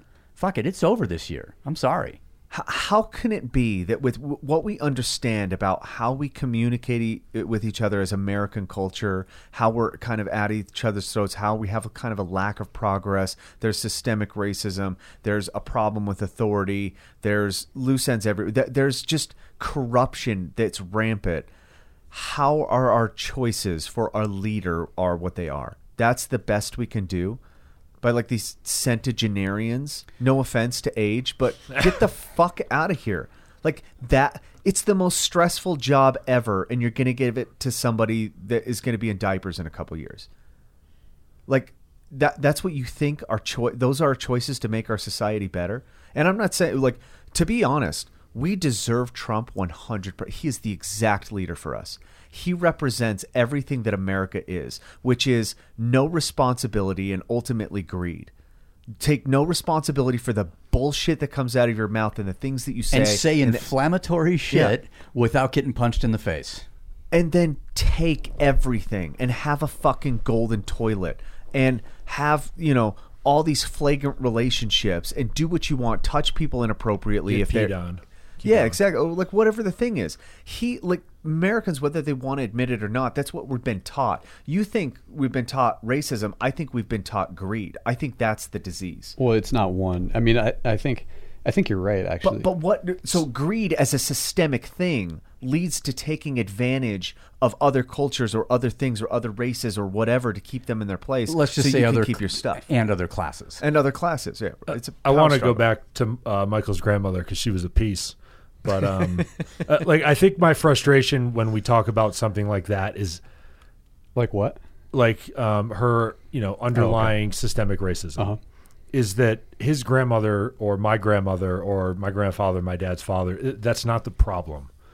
The problem is the systemic racism within the structures of government in society that keep bolstering up a very small, specific part of the demographic. And sure, they are white, and so am I, and so are four and a half of us. Um, but I don't think like educating Michael's grandmother changes the overall picture. So to me, it feels useless. Okay, so this is going to come across way, No, no, more, way more combative than I want it to That's be. That's totally fine. Okay, you go change the government. I'm going to go change his, his grandmother. We'll see who gets there first. I, I would like. I, I you- wish you I know- knew the right way to take that challenge. Do you know what I mean? I'm just trying to say I, say do, that. but it, it still doesn't seem useful to me. And Thurk, if that's what you think combative is, No wonder you were I know, scared. I know, exa- I know exactly what you're saying. Like, s- start at the bottom, make small changes over over a lot of time. That will make a drastic change. why can't both happen? Like, wh- why isn't Biden canceled for his comment on blacks voting for him? or why isn't Trump canceled you're for every comment? So I think I think it's because of uh, this. This is sort of like the statue issue, where it's like, well, if we take down this statue, shouldn't we just take down all statues? And uh, what you end up doing is sort of canceling everything. You're like, okay, well, if everything, and then if we take a book like page from your book, you're like, okay, well, just kill yourself, because then that's where that thought experiment. No, ends. no, what I see it as is a that's feature of- pessimistic nihilism. We're optimistic nihilists. I can't keep No, up. Here's the I can't keep here's. One here's the curtain that just switches so easily.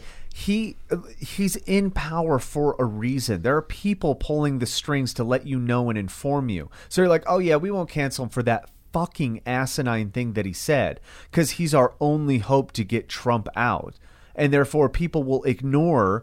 Like I'll ignore what my grandma said because I'm like, well, she's my grandma. I'm not gonna fucking kill her.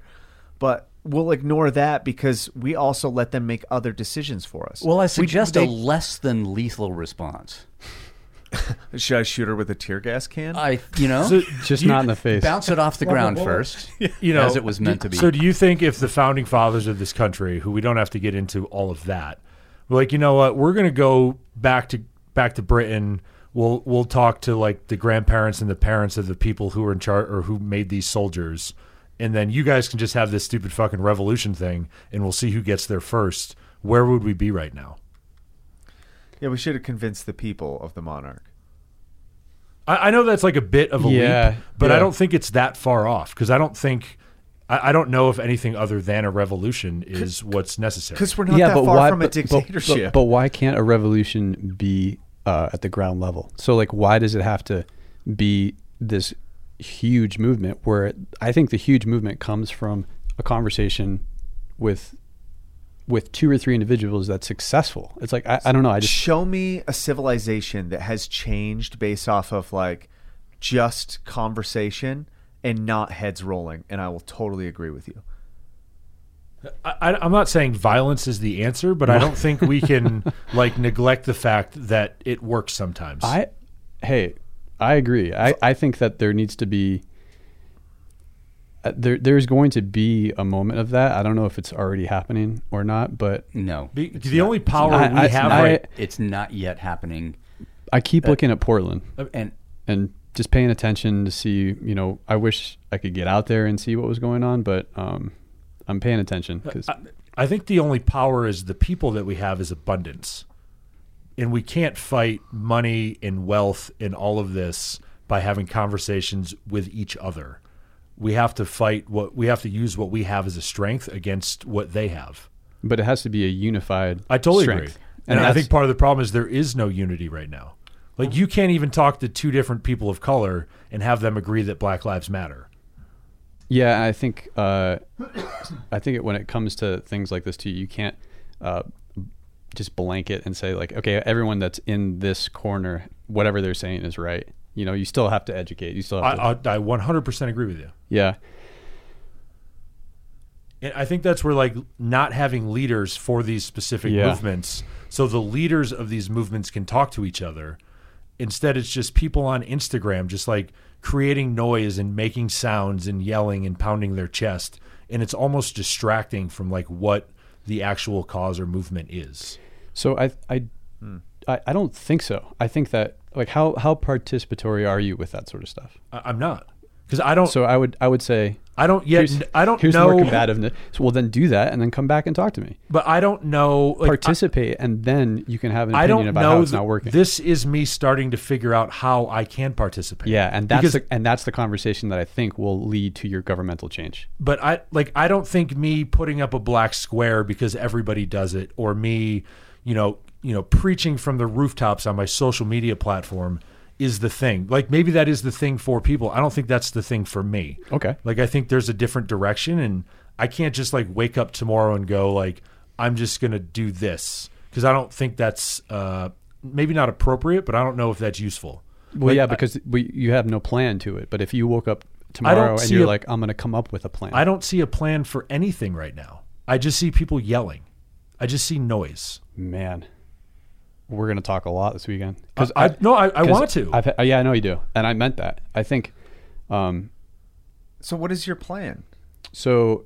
Uh, everything that cha- or, or a plan, like because this would be news to me as well. Yeah, so uh, I came away from those experiences and I realized that I need to be involved in in some capacity. Um, and I think the it's going to start with uh, how I direct my business. So as a as a freelance, You have a business? I know, man. I know. Welcome. I, as a freelance photographer, I've been, uh, you know, chasing commercial work pretty significantly, and uh, something that you guys said to me the last time I was here, we were talking about how um, I think Mark, you said it, where I, I do better when I'm working with someone else or when I'm engaged, you know, and after I came through those pr- uh, protests, I realized that if I can devote 40% of whatever time I was going to spend chasing commercial work to nonprofits, the other ones. Um, What or about that's The fuck, you can't man? leave us out just because our name's spelled differently. leave dude. you out. I'm here. Dude, that's racist. Yeah, but what do you? Oh yeah. Fuck, No, no, you do, no, that's you biased. do drive out here on your own, volunteer your time, provide us with excellent imagery to help promote our business that we can't seem to make an income from. And we're not Um, grateful at all. Yeah, yeah. so but welcome. hey, can I? Um, is there anything I can do for you on my social media platform, like Post a black square. that's exactly where I was headed. Nice. Well played.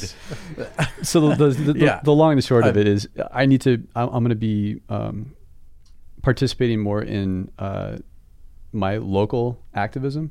So uh, I want to use my photography uh, specifically towards um, kind of conversations like this. So like um, and doing that uh, long term. So not Well, if you weren't on a list for having for just hanging out with us, Uh-huh. you are now. Yeah. it's it's real. It, that's the biggest takeaway that I had from it. Is Being like, on our show might get you canceled. I mean, doing like this conversation and us talking about salt of the earth earlier, like I can see you doing similar Something things like to that. that. Social photography. Um, I'll come back to that in a second. So it every time we finish recording, I, I'm just cold sweats. oh shit! Oh man, what did we? So My uh, hands are so clammy right now. so Kegan though, honestly, like I Yeah, I feel that. You will.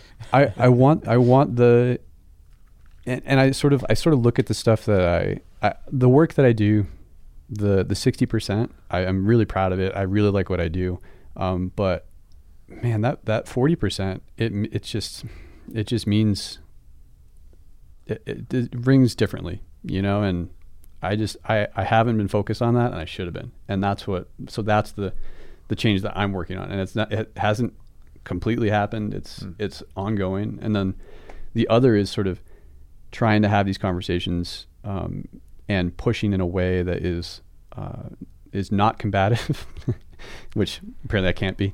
And but it also uh, reaches a reaches a point where there's some sort of you know and I'm going to help you with your path.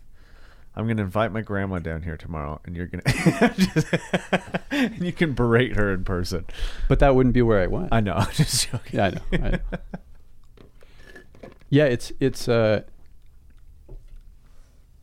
it's better it feels really good to sort of have my eyes open to what I should be doing, you know, and and it's not just it's not just Black Lives Matter or uh, So, do you believe in that organization?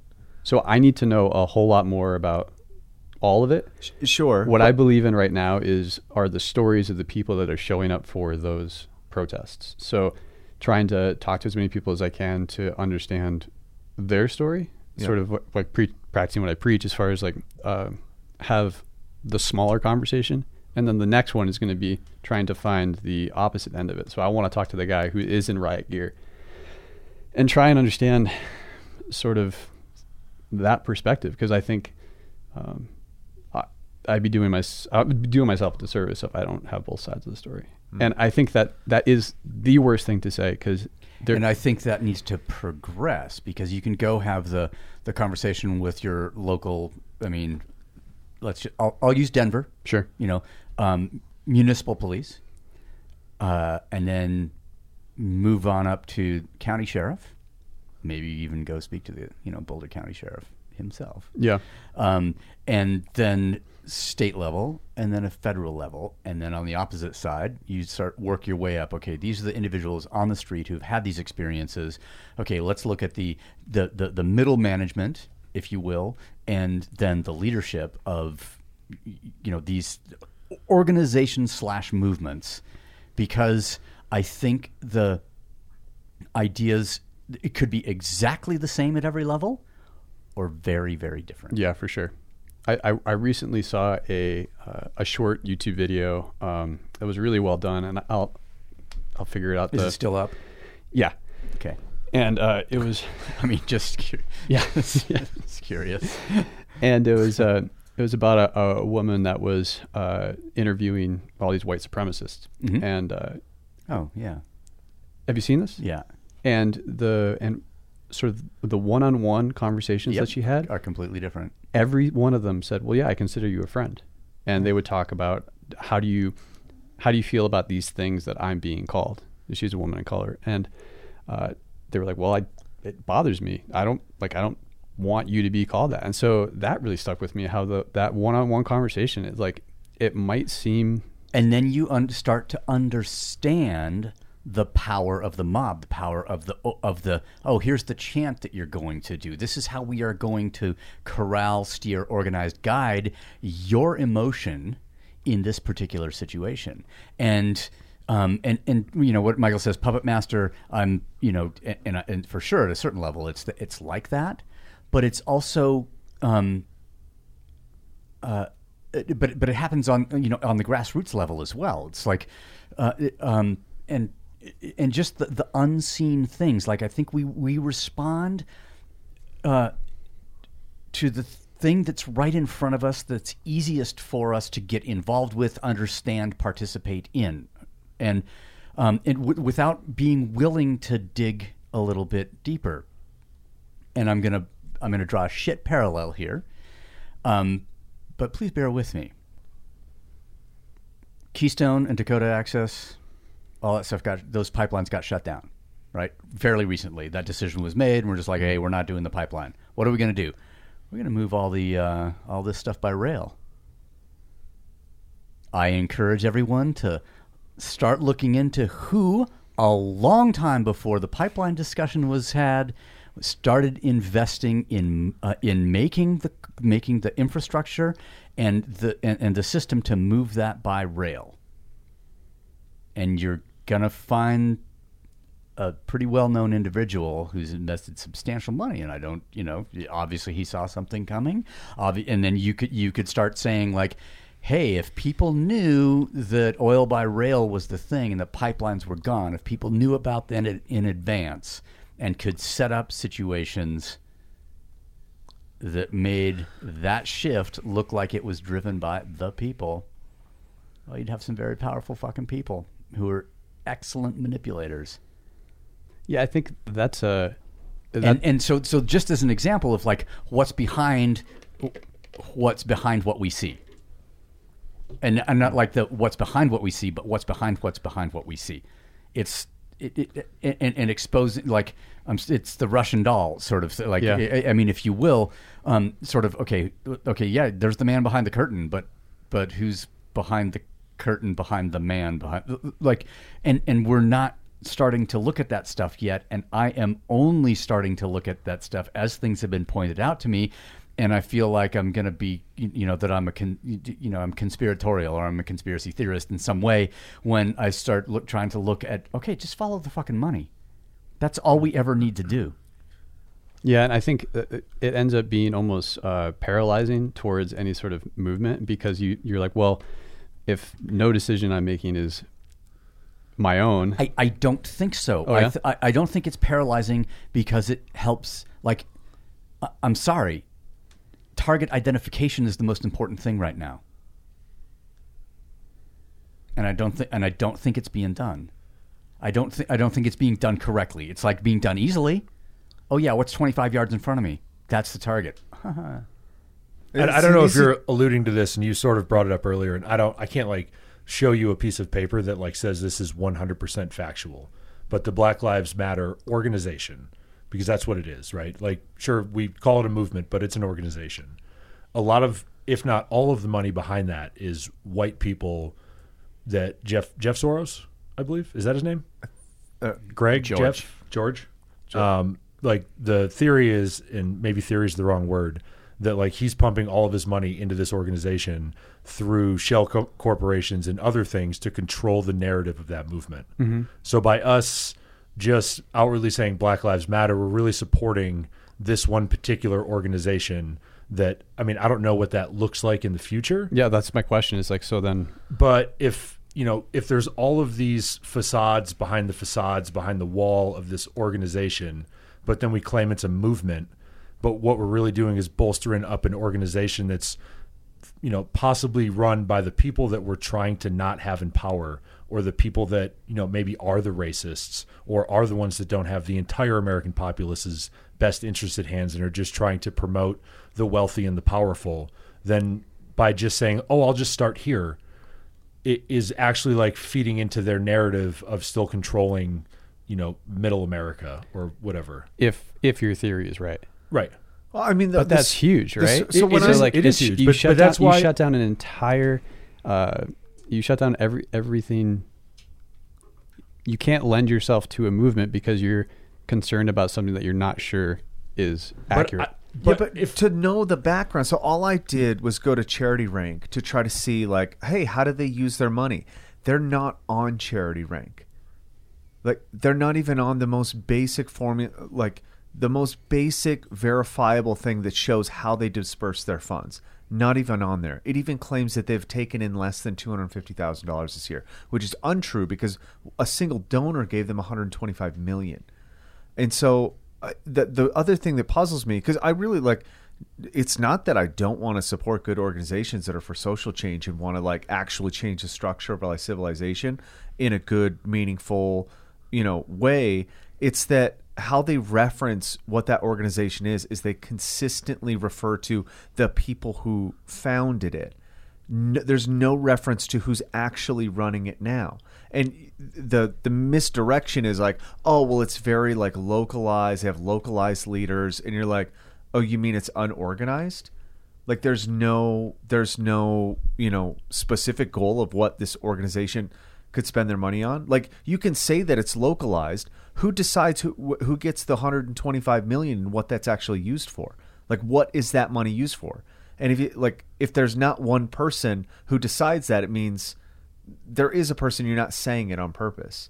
Like that it'll reveal itself by showing where the money is. And that should be an easy cause to be like well how do we support these changes? If they're if they're for these changes which the defund the police thing is the most ridiculous thing right like it just I, I mean and i would joke about it because i go yeah i think minnesota should do it it's an experiment we'll see how fucked up minnesota gets and then we'll know not to do that but we kind of know just as an example You mean the what- whole state, or just just the city or whatever the, you know the two twin? twin yeah yeah Like, Can we know just, like the, just the twins. Uh, finish the thought. Yeah, yeah. like d- okay so there's a problem in authority in police we know this. We we know that man they really should have spent their money on educating cops with psychology and and like you know civil interaction instead of fucking tanks and guns and like all these things that just increase the the odds of violence happening. That's an obvious thing.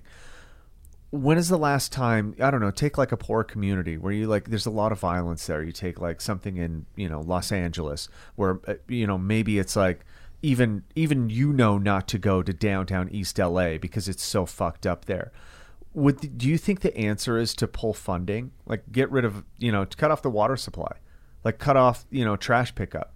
Would that help them develop a better community?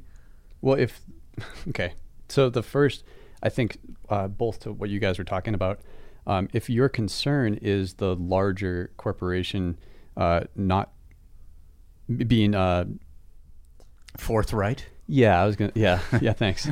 Uh, then it goes back to my sort of like start at the bottom thing. Like start start with his grandmother, you know, and that it doesn't it doesn't cost you anything to educate yourself and then to educate another. It- and I never said I wasn't doing that. But what? So maybe Don't- this whoa, whoa, not, may- so, not so combative. maybe this analogy helps. That's all he knows. You're the is a only one. Sasquatch. Yeah, sorry. That's, but no, don't be racist but I think Sasquatch. like to me, so, like um, sorry if I'm going to be combative. Some of the things you just said like are the problem. Like they want this movement to be so powerful that we just close our eyes and jump into the deep end.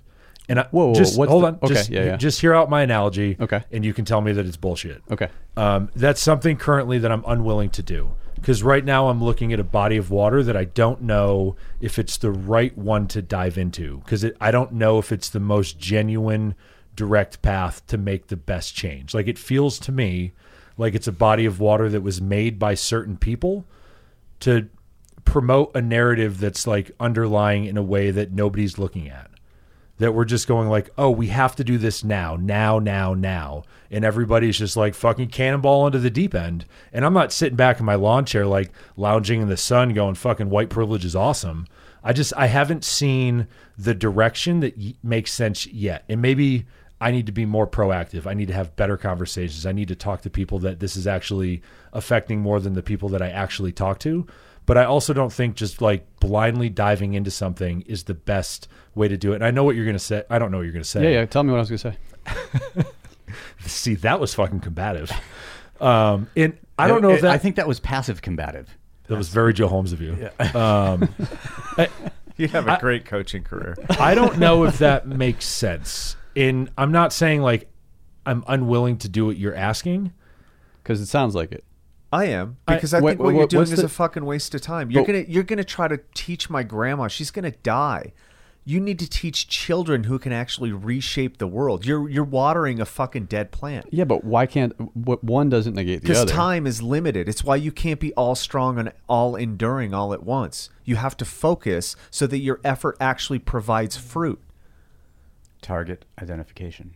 Yeah, but the target is uh, My grandma, no, who's irrelevant in no, society, no, no, totally you're, irrelevant. No, you're wrong. The, the target is yourself because if you are able to that once you're educated, then you the target doesn't matter. The target has to be you so that I can have that conversation with you and you and you and you. And that's what And- we're doing. Yeah, yeah. But he's saying that uh, you guys are using the target as the grandmother or the child. Like, how can you have all these conversations? But if no, I, we're if you- binary. It's either or. It's black or white. I really uh, the everything that you said was uh, the, the thing that caught my attention is like I don't want to jump into the deep end, deep end, deep end. And it, what's the what is the deep end in this for you? Uh, I think that's like diving in. Um, Don't use uh, like w- tangibly. What is what what is the deep end in this situation for you? Committing to an organization that I don't actually know who runs it or what their actual intent is. Is it social change what- or is it oh, actually political so power? the you don't know. You literally don't know who controls that company, so you don't know the intent of what they're actually after. But again, I'm not committing to. I'm committing to um, changing myself within. So seeing the things that that organization has brought to my attention, Yeah. and then I mean, what what things have they brought to your attention? So, being able to bring these populations together in order for me to see what's happening to a population. So, organization, which is what you guys are saying that they don't like, but I really want to get back to it. Like, what is what is the deep end in this? It, it's exactly what Michael said. So like, just committing I, I, to I the- think it's like blindly committing to something. Like we've, I don't, I don't have examples, but for me, it's committing to this thing that's called Black Lives Matter. That is much as I 100% agree with those words in a sentence. Those words now are representative of an organization Hmm. that has power behind it in a way that nobody yet knows what it is. We don't know their ulterior motives. We don't actually know like why they're committing money to something that they're unwilling to show where it's going, what it's doing, and who's even giving it. Into like maybe maybe in a month that comes out and I go, okay, cool. Like I was fucking wrong. I was conspiratorial. I take my tinfoil hat off. Like let's fucking rock and roll. I'm into this organization. Again, I'm into the words in a sentence that say Black Lives Matter. I'm unwilling to like dive into the organization, which I would consider the deep end, and just start blasting those words all over everything, promoting something that I don't know what it is yet. it's so interesting. Yeah, go ahead. I go? Yeah, yeah, for sure, for sure. Okay, so I agree with what he says from his point of view. If you're looking to make ethical choices, but I will just relate what happened to me. I've always put the American flag out on the 4th of July, hmm. okay? I couldn't do that this year with what we have in our White House. I just couldn't do it. Hmm. So I decided I would get a Black Lives Matters poster and put it on my front lawn. To me, it was saying there's them and there's us. It didn't matter to me at all that it. What I, you guys know a lot more about what they represent. I mean, I know I think maybe less. I, I know sort of where where they people think they're going with Black Lives Matters, and but I'm not looking at it straight up. I'm looking at it as uh, I really do believe that we there, there's a it's a, we're we're turning into a them and us in this uh, in this country, and I couldn't put that flag out because it to me it aligns me with people I don't align myself with. And the poster aligns me with people more to the thinking that I think. Hmm. Does that make sense? Yeah, for Yeah, sure. for sure. Okay, so So the thing I I keep coming back to, and I, I, I can't like I can't get it out of mean- my out of my tooth with with the with your with you specifically is just like why it needs to be why it has to be linked to the organization. You know, like you, you said yourself, you're like the words you believe. Can you can you uh, like you believe in the the idea that that there's there should be equality for A hundred percent. Cool. Then why do you need the organization to then pursue that as a person? Your own education. I, I, who said I'm not educating myself? I, I'm uh, your hesitancy to align yourself with BLM. I can maybe like shed some light on like where his hesitation is, and he hasn't had the same experience of me. But you, when you co-opt things, when you you like, oh, they have similar ideas as us, let's get together and co-brand. Sometimes you see how terribly that turns out. Me and Mark are still disassociating from people that we thought we shared values with that we do not. We actually are are you know, in essence opposites, and that like that costs time. That and I don't have much time, and so if I'm going to commit to something and like have something represent my ideas by simply saying I agree with this thing, I it, it's just a, a for me it's a factor of like well if i'm not 100% certain of this thing then it's going to represent possibly or co-opt ideas and later i will have to disassociate. And i don't like disassociating. Like i'm a very in it committed person and i need to make sure that i can commit to things.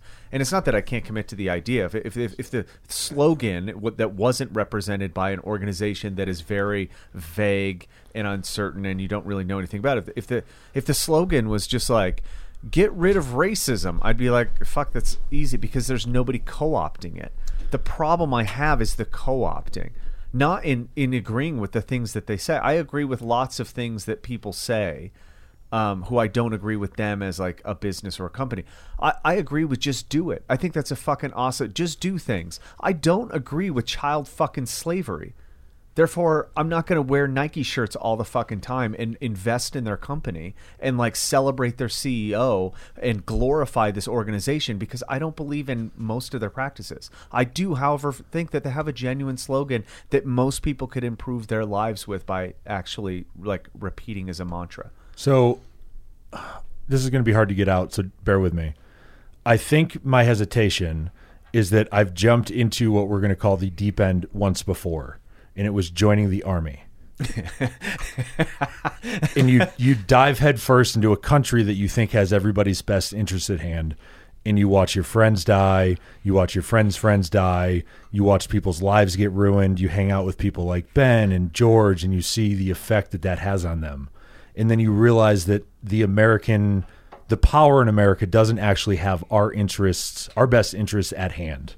So when I see Black Lives Matter as an organization, I don't know if that organization has Black Lives Matter's best interests at hand. Mm-hmm. So I'm currently hesitant to dive into the deep end of another organization that I think might not be the best way to go for the American populace. Maybe ma- it's not that- malicious, but maybe it's not what it actually states. and, that it and is. like the country's already made me hesitant once so to then dive back into something that feels eerily similar to me makes me want to be like okay i'm going to stand back a little bit i want to think and evaluate every possible angle of this that i can at least from like where i sit and then make a more informed decision even if that takes me six months mm-hmm. or a year. From my experience that's more beneficial than just going like i need to do something right now because i've done something right now and it didn't play out the way i thought it was going to. That's a great clarification. so, like, you're dealing with some sort of like scarring from a, a past experience that you're seeing play out again. Oh, And go you're ahead like- and say trauma. I know you want to. Well, it's when you talk of- like I saw it in your eyes,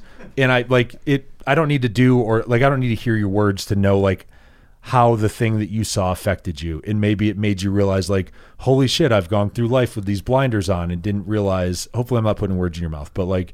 You know the impact that the Salt Lake City riots had on you. Like I've seen that in other people before, and it's I don't want to say it's easy to get caught up in that and want to like instantly make change as fast as possible, but it's easy to get caught up in that and want to make change as fast as possible. And I'm not saying that's wrong or right. I totally get it because I've done it before. And at this point in my life, I want to be like, okay, cool. I want to think more about what my response is going to be than I want to just act. Absolutely. So you're you're just working past the idea of. I, I get it now. I So- get what you're saying, and I think I don't know if I got it until right now. So thank you yeah, for that was prying. actually that was really that was really cool because Thanks for being combative. So maybe this will maybe this will put like a nice bookend on this conversation. I feel like, but if you really want to cause change, right? Like if you really want to affect something like deeply, um, and especially if you want to affect yourself, you can't just be part of a murmuration. You're just following.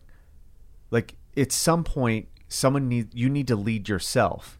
And you need to like be very conscious about which direction you're going and others then could follow you. And how i feel that murmuration is is it's randomized. It's not direct. It's not it's not in a in a powerful moving way shifting the things that are important to me. And that doesn't mean i don't think that changing systemic racism isn't important. It just means i don't like not being in control of what direction i fly and by attaching myself to a flock i'm not controlling that the flock and murmuration that I'm attached to right now is of individuals who are doing what you're talking about, which is taking a slow path towards something. Like I, I don't the the people that are educating themselves th- that are in my like my friend group, everyone's doing it personally. Uh, th- there's nobody in this building that's not doing that on every single level, every single day, in every different topic that they're actually interested in. hundred. Yeah, I'm not trying to say Sure, Uh, I'm just uh, saying, okay. like, I mean that that is what we do. Like, we change ourselves that, that every single day. And I think that if tomorrow BLM uh, turned out to be uh, the worst of everything that we Mm-hmm. are talking about, that still wouldn't change my progress towards. Yeah, and it, and it wouldn't make me stand on a like rooftop and go, "I was fucking right," because I don't want to be right because it it's not important to be right about that, but it's important, I think, to be thoughtful in the way that you direct your energy towards a movement or a cause. You can be right or you can be happy, but you're never both.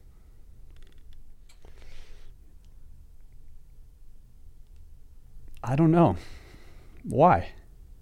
Why can't you be happy and right? because proving that you're right is is a is a dead end like trying to prove your correctness and and generally being happy I think or there's a difference between the, the being and the proving. sure Right. Or demonstrate, you know, when I Yeah, say proving, be. demonstrating, like out loud broadcasting, um, signaling, let's say. true And Thurk, apparently I don't want to be happy. That's why I can't be. So, I mean, it's funny. My dad brought up the American flag thing because what time is it? Like four? yeah Like not s- five hours ago, I talked to Samin about how I want to get a tattoo on my right arm to cover up my American flag. Really? And it's not like a disassociating from the country. And she was like, "Oh, you don't like." She was joking. She's like, "You don't love the country?" Like, I, I fucking love this country because we can do this. Yeah. But I'm, I'm unsure of what a flag on my arm would mean to me anymore. And it kind of reminds me of a time that I'm. It's not that I'm not proud of it, but I feel like, in maybe an egotistical way, I'm above it. But wouldn't you want that reminder? I, I don't think I need it. Uh, I don't. So I, you're gonna- I know I don't need it. So you're going to pull the statue down. My own. Perfect. Nice. in the sense of, and this is, you know, Thurk and I were texting back and forth, and I wanted to have the conversation in person. Um, we don't need to go into all of it, but but the the the, the this idea of like I, I I'm not into erasing history.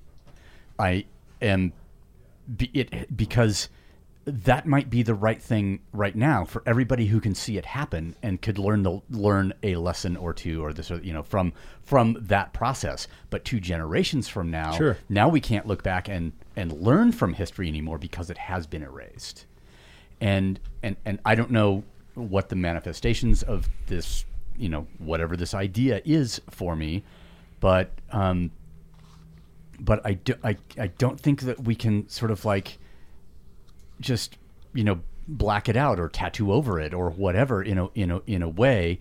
Um, but you have already internalized it, so rock on. You don't Sure. need to to uh, you don't you need that. Okay, why is this here? Sort of thing, or um, and and then I, I also think that there's a, there there is, uh, you know, with some of the statue toppling, let's say, there's a, there's some serious misidentification of targets based on you know either lack of history or or um, or, or lack of knowledge of history or lack of interest in um, exploring that exploring what brought us to where we are. Like if we don't preserve it, and I'm not saying, you know, let's fly the fucking Confederate flag. it's not what I'm saying by preserve. If the if the knowledge and the experience is not permitted to exist, then we then then the then the refer- our reference points are always um, the most the, the most influ- they have to shift. The most influential ones need, need to be the most present but we also need to understand the steps on the ladder that got us to the rooftop Do you think that the that what's happening though isn't uh, an erasure of those times, but uh, a the words are they're not there for me, but Okay. it's sort of like a no no uh, I, I, I uh, see what you're you, you, I, So they're I not think I- getting yeah they're not getting rid of it, but what, what they're trying to do is say this is in- let us not memorialize Thank you, thanks. or you know Celebrate. raise celebrate Yeah. raise above but you know is there, why there- not? But- there but will always also- there will always be images of the Confederate flag and of the Nazi flag, but there doesn't that doesn't mean it needs to fly. No, no, I'm, so, I t- totally, totally agree with, with with that. And so often a statue is put up to memorialize, to pay tribute to a particular individual. Um, D- Do you think? but why is? Let's leave it. Leave the statue, paint it, set it on fire, burn it, whatever. As long as it stay, you know, you expressed your opinion about that individual, however you want. But for me, the sta- okay, the, now, our, uh, yeah, uh, motherfuckers pink. Somebody painted him pink last night. You know, uh, fucking great. because it, I think it still allows the space for someone to memorialize that individual. Okay. So even and and and and, and someone with a different slash unpopular opinion. We're going to take away that individual's right to memorial. I mean, yeah, public space. Okay, um, uh, they should all come down. What didn't he didn't didn't what happened in Iwo Jima? Wasn't that racist? We should pull down that statue. It's not even right. That one guy that's not that's there that's not supposed to be there.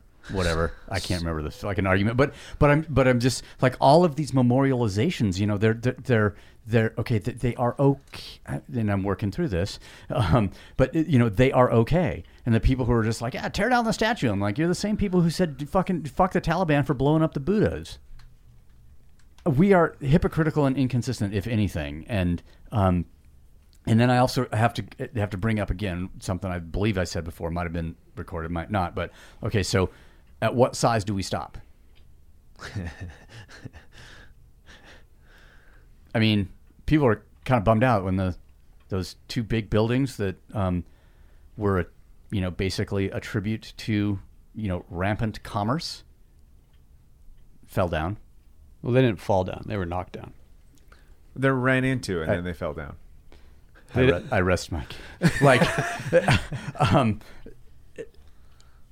wh- what is a stat? You know, what is a statue to what? And we're looking at individuals. And if if if if the if the problem is systemic, the structures that memorialize the system. And now I could, you know, I could devil's advocate ca- ca- here and just be saying, yeah, this I, apparently that's the Antifa argument.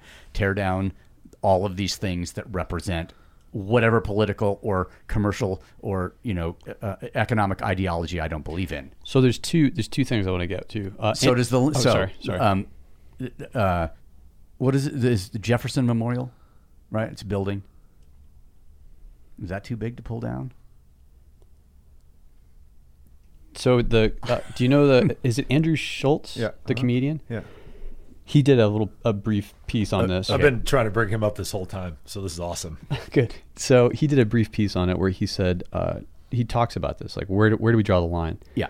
And uh, I'll distill it down, but basically he says if your if your body of work as a person Yeah. was predominantly negative, yes then maybe you don't need a monument to yourself. If dig it if the majority of your life was spent doing good things, I think he brings up JFK, where not a perfect individual.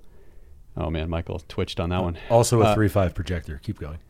Uh, so if or whoever, But who's the arbiter of what is good and bad? Like the person who saved uh, Germany in the early 20th century from starvation by creating the the the like synthetic nitrogen also created gas that killed 100,000 people. So he killed 100,000 people with his destruction tool and he saved 8 million. What, statue? I mean, it's pretty lopsided. is there a statue to that guy? I don't know. Well, I mean, I mean, he Uh, there's your answer. If there isn't one, then hundred thousand seems well like there's not one here right. I mean, uh, for sure.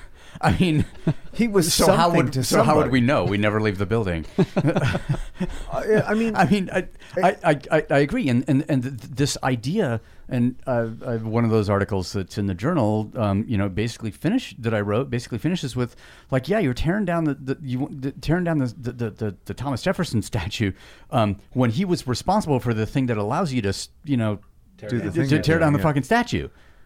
It's like so, But I- and, I and is there a di- well he had slaves, and that makes him like untimely. four or six hundred What? slaves? I don't know, but Does it matter? How about the person who gave instructions on how to treat your slaves? So why don't we get rid of fucking uh, Christianity in America? I, there's literal instructions in the Bible of how to fucking treat each slave, whether it's female or male or a sex slave or what it is. And you are supposed to give God's things to God's and Caesar's things to Caesar. So why don't we abolish the structure that actually led to the thing that is reprehensible today? um, because I think to my second point, what you're talking about is where the crowds are going after grandma, and all these statues. Um, before we get to assassinations, they're statues, and they're symbolizing that this population is fed up, and so instead of Right. So so so it's a it's a this is a this is representative of something that we are not down with. yeah, and I think uh, And and and and is the, it is the only thing that we are actually brave enough to topple. I, I think we And, I, miss. and and I don't let, us not make it a sorry sorry Patrick um n- n- not a and I don't want to make it a cour- courage argument or whatever because it's also an organization argument it will lead back to like oh if I feel um, unqualified or impotent to attack the thing that's the actual target then I'm going to settle for the thing that I feel like I can change what if we change settle with start? no settle is is it because we all because we and it's a human nature thing our tendency and we've argued about this in the fitness space to settle for less to settle for what we can easily accomplish mm. and demonstrate to others and share and broadcast and and make a show of to others rather than doing the thing which is more difficult that we might actually we might fail at.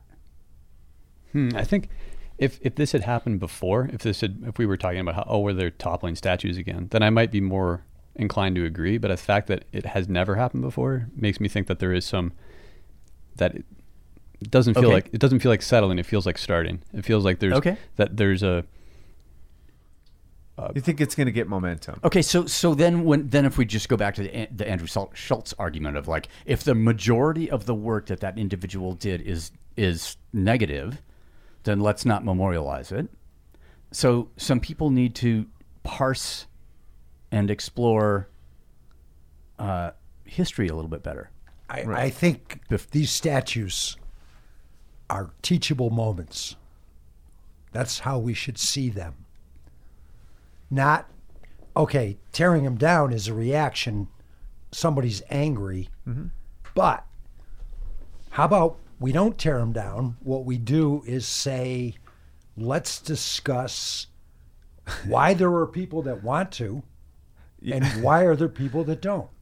I- think everybody could agree with that. The fact that you miss the fact that there has to be a discussion, which is missing in any kind of It- it- action. I, I'm saying they're teachable moments. Doesn't mean they'll become I teachable agree with that. I- moments. I, mean, in like to be honest, man, I who gives a fuck about a statue? Blow it up. Like who? It's I don't a- care either. You know, I don't like. I I don't care either. Right. There's no. We we create deities out of all of these concepts and ideas, and that's actually how we get cemented into a way of thinking.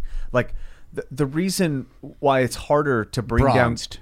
Bro- oh, Bronzed into a way of thinking. the the the why you can't bring down Christianity is because it's an enigma. It adjusts to culture. Hence, why they killed people for blasphemy, but now they're like, well, you know, homosexuals are okay. And yeah, they can come in and forget about the pedophilia thing. Like, we'll just, uh, well, they will change because they know how to use power which is to change and be an emblem or, or a thing that people can constantly be a part of and give money to so they can always take. Statues are easy targets because they're not moving. and therefore settle. That's that, I, you might rest my case about Right. settling, Right. It's an easy um, target. and then we mm-hmm. feel like we accomplished and, something. and and not the responsible target. Right. I'm not saying it's irresponsible to tear it down. I'm saying mm. this particular target, as an individual, okay, we're mm. we're memorializing an individual and and and whatever you know actions, accomplishments, etc. It's easy to attack that individual. You separate him from the group. You fix him in one place with a large marble base, and you know made him of bronze, and then you fu- and then you fucking tear him down. But but when you have a large, you know, an, an enormous organization that has its tentacles and its hooks in you know uh, i- into spiritual and economic and social well-being that can aim that can adapt to whatever wave comes through the uh, I, I want to say constituents, but people who believe in a religion, or the, I guess that you know the.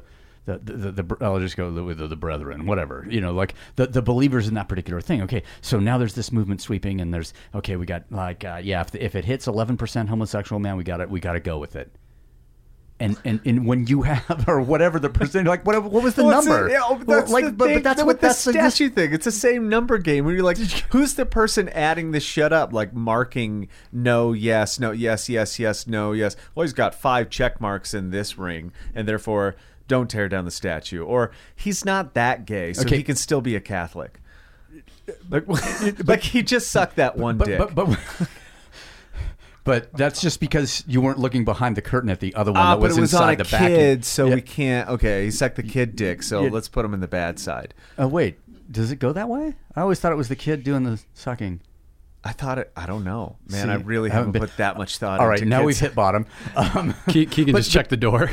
Uh, but- Sparkle but is let trying me- to bark. yeah, yeah. Just but but we just the um, but but, but I say so. So the individual is easier to attack. The group is not. And so uh, uh, you know, in some way, yes, we're going to demonstrate our displeasure by you know uh, attacking the individual and what that individual stood for because we we can't. It's like you can't bruise a pillow and or, or the organization every time I punch it it moves out of the way. Every time I try and attack this particular religious belief or you know then I'm called if I if I if I go after that one then I'm called a racist but I can't fuck I don't even know where I am anymore. But if I if I I, I use my reductionist nature to take this to, to take this thing down to something that I can actual actually feel potent towards rather than impotent when I attack the larger thing, then I'm going to settle for the smaller thing. And I'm not and, and this is not like don't don't you know because because I, I agree with you maybe start is better than settle. And and if it feels like start, fucking knock yourselves out. But I also think, you know, let's go back to the, you know, I see he's got the fixed 50 on the, on, on the camera once again. Um, uh, But I, which, you know, so they're your vision. I'm sorry, you just restricted it instead of having a zoom lens where you can like focus in. You know, I'm going to go from the telephoto. I'm going to step back and go wide, and then I'm going to zoom in on the, and focus on the particular thing, and then I'm going to zoom out and try and look at the global thing. And I and I think that's one of the ish, one of the things that is not happening is that we are that we are not retreating from our zoomed in focus to step back and try and apprehend the entire landscape Yeah, but what I see is and you- shifting back and forth. What I see is you with with you with a wider lens, and you haven't shot a thing. Sure. you know so i, I think I, I keep thinking about uh, you know who is it that does really well when they attack statues or buildings you know there's In what sense? In the sense that you that i'm that you're thinking when i think about uh, You, are you saying who benefits? Are we going? Are we going Latin here? no no Okay. no no no cui, cui bono uh, when the when buildings are bombed everything changes um, attention is brought to certain things Here. Yeah yeah yeah I, i'm just I'm, I'm just i'm fixed 50 i'm just talking about the united states Nice. so i'm not saying that they're they're the same they're not it's, it's not what what what kind of response happens when buildings get bombed? short term panic, fear. And then Long term accumulation, accumulation and centralization and expression of power is what happens. The Patriot Act didn't fucking happen on its own. Defund the police ultimately leads to more and stronger policing. if if by defund the police you mean remove No? I, I mean, let's just I need to know what you mean by defund the police. let's just say as a movement. I'm I'm going to put myself. since I'm sitting in a throne over here in this fucking whatever chair you call this. I, I think there's a there's Only, a, only Michael would know that. I know it's and it's it's, it's a certain time it's or a certain type of uh, furniture design, whatever. So I'm just going to say it's a throne. I'm a fucking king, right? King or a masterful bureaucrat. I see the the, the, the the lower folk down there, those in the streets that are at least 75 floors below my perch, uh, agitating and talking about we need less uh, less law enforcement, not quantity wise or whatever, but let's just say we, we, we would like to be, they, they would like to be affected a little bit less by the expression of uh, misappropriated and um, poorly understood power on a municipal police, county, yeah, you want to go. So they're agitating for that. All right, well, let's give them that. Hey, you, police, slow roll. Back off. Show up 50% for 50% of the calls. And fi- and for 50% of 50, you know, of those 50% calls, actually do something. And then when human nature expresses itself, when opportunism and greed, as Michael was alluding to, um, a- a- a- and, and criminal behavior recognizes like the, that vacuum of a potentially sometimes you know stabilizing force, and they and they do what will come naturally to them as opportunists and greedy motherfuckers, and start trying to, and start taking from others, murdering people, this that the other thing. Um, it's like sit back and watch, watch it burn, watch it burn, watch it burn, and then when the citizens beg for policing, give it back to them at 150 percent. And that's what I believe will happen. So I, I th- Because when terrorism came to our shores, what happened? we cranked If- down. Yeah. Oh yeah, not on, and not only overseas, however misdirected it was with you know all of those issues, but also internally. So my understanding and my hope for defunding the police is not a removal of funding. Uh, it's it's two different things. No, no, I, under, I understand that defund doesn't mean what the word would normally like if you looked it up in you know a dictionary. I understand that it's Yeah, a every- conceptually broad term. Everything that I understand of it is that they're Yeah. they're just carrying too much of a load. That their their skill set is huge. It's they're expect they're expected to do And learned over a 26 week period. Exactly. And so there's the, the sort of like, okay, fine, we'll take away your police. Well, so so what you're saying is that restructure had one too many syllables syllables for people to understand. It doesn't look as good on a sign. Uh, you can't fit it on a sign. But the other thing that you can fit on a sign is stop killing people. And Oh, I that ain't. That, whoa, whoa, whoa! Stop human nature. it's, uh, yeah, if, if your job is is to protect and serve, not to. Stop, stop paying cops to kill people. I mean, I'm now I'm now I'm just fucking with you. But Yeah, yeah, yeah. uh, um, I agree that some and and and and for me again, I, I'm I'm I'm going back to the power thing. I'm t- like they shouldn't have MRAPs. They shouldn't have fucking Bearcats. They should not be. I, I mean, my opinion is, you know, back because let's just say that one of those amendments I believe is more important than some of the others. Um, I want to have what they have. If there's a disparity of power, it will be exploited no matter fucking what. And so let's br- let's just bring the police back down to the civilian level.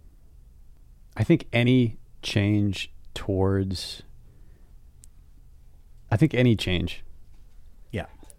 Because even if we go the direction that you're talking about, we're 50 50, well, then uh, things are going to get much worse and things will will change. I, I got to go. I have to like be definitive with it because Yeah. I'm not going to dance around and be like, well, maybe, maybe, maybe. But yeah. either either 50 50 it changes What do you mean? Oh, oh, okay. Yeah. 50% of the time, Yeah. 50, yeah, uh, or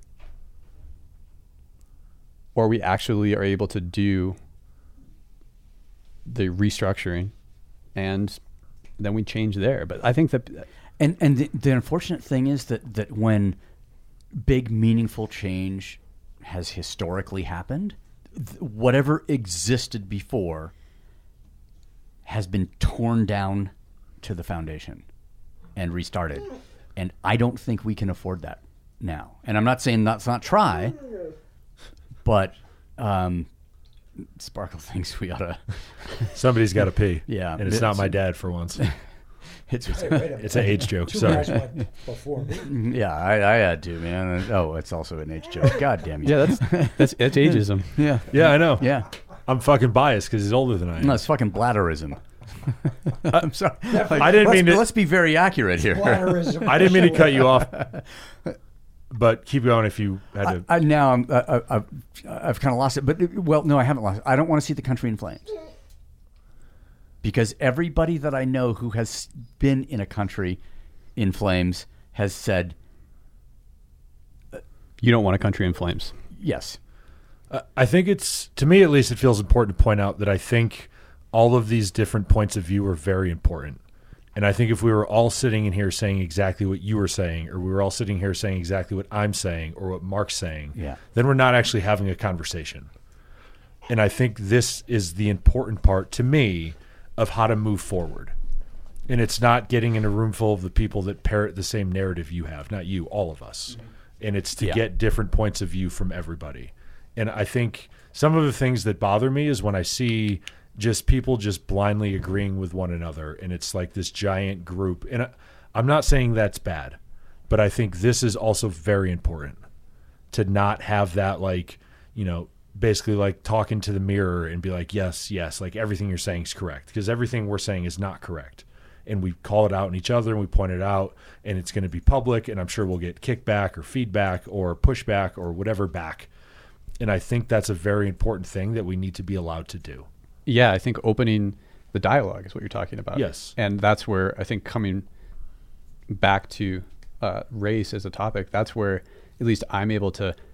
It's really disarming if you if I come to you, I'm like, yeah, yeah, I understand my racism, and now all of a sudden, or I understand that I might not, I don't really know exactly what defund the police means to you. Tell me, you know what I mean? Yeah. And so you open that dialogue, and and, and and I don't know what it means to you know people who are carrying that sign. Mm-hmm. And and that would vary on an individual level because some people are just like, no, we don't need them. We don't need them at all. And I'm just like, ah, It okay, It Uh, is- let's let's try that. it is a it will forever uh, be regret that I didn't have all of you guys in the car with me as I was driving there that day Yeah. because I don't know if it would have been the same if you didn't go at it alone. well that's why I didn't so George offered to come um, and I, I told him nah, I, I just got to do this by myself but to to arrive together and then disperse and then come back together Yeah. I can't I We, it's we're doing that though.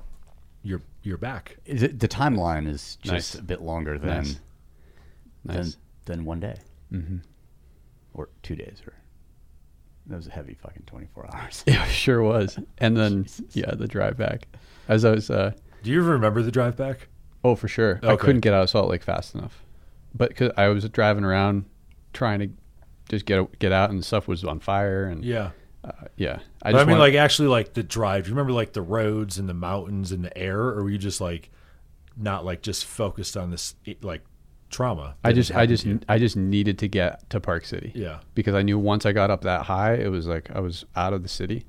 Oh, And it's super white up there too. I didn't see anybody. Well, you meant the snow because it's elevation. So uh, I thought about, and I, I, I mean this in the the most respectful way. There is no comparison to what I went through to what someone who has been in the military goes through. Just I'm going to totally disagree with you, but keep going. yeah, fin- at the end, please. But when I got back, there even when I got back here, there w- it was really hard to find someone where I could download, like, just give you the information. Like, this is what I saw. This is what I'm feeling. And even when I got back, um, when I was in when I was in Boulder, you know, I would hear. I mean, when you got back to here, the, the, the number of, of people that were kind of posted up in a defensive posture, not only about the you know the the physical space that we occupy here, but just you know psychologically, was like was not like any other a, a, no- a place that you would have gone back to like because the number of people that were here for this that, that were around that were very capable yes, and had seen a lot is is not a um, was not a a standard sampling of normal society. I told you there's not one place I wanted to go to more than this place during that.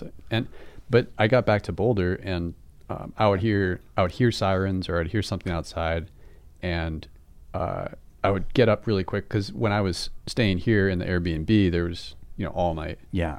and I've got my family back there, and uh, you know it it took. I I still haven't. It's great to talk about it, but I can't imagine the difficulty that people in the military have coming back and trying to relate, even when you tell a story. Or Mark, when you're coming back from the mountains and you have a, a harrowing experience, to even be able to get someone to, even when they say I understand, you can see it in their face where they're like they're not really paying attention anymore. And I'd argue that your story would have that same effect on other people. and it's not consciously not paying attention it's the inability like that that, that you've been overwhelmed by an experience and don't have any uh, so I know, and, you, and, and I'm I know not. you read I'm not drawing a comparison to the military. Like I, I, just, I think tra- but- trauma's relative to a degree, right? Like I think people like because they didn't go to the military and they didn't go overseas, they just assume it's like this massive undertaking. And like we've we're I think lucky enough to be around people that come into this building that like things have really affected them in a way that it doesn't affect the majority of the people that deploy.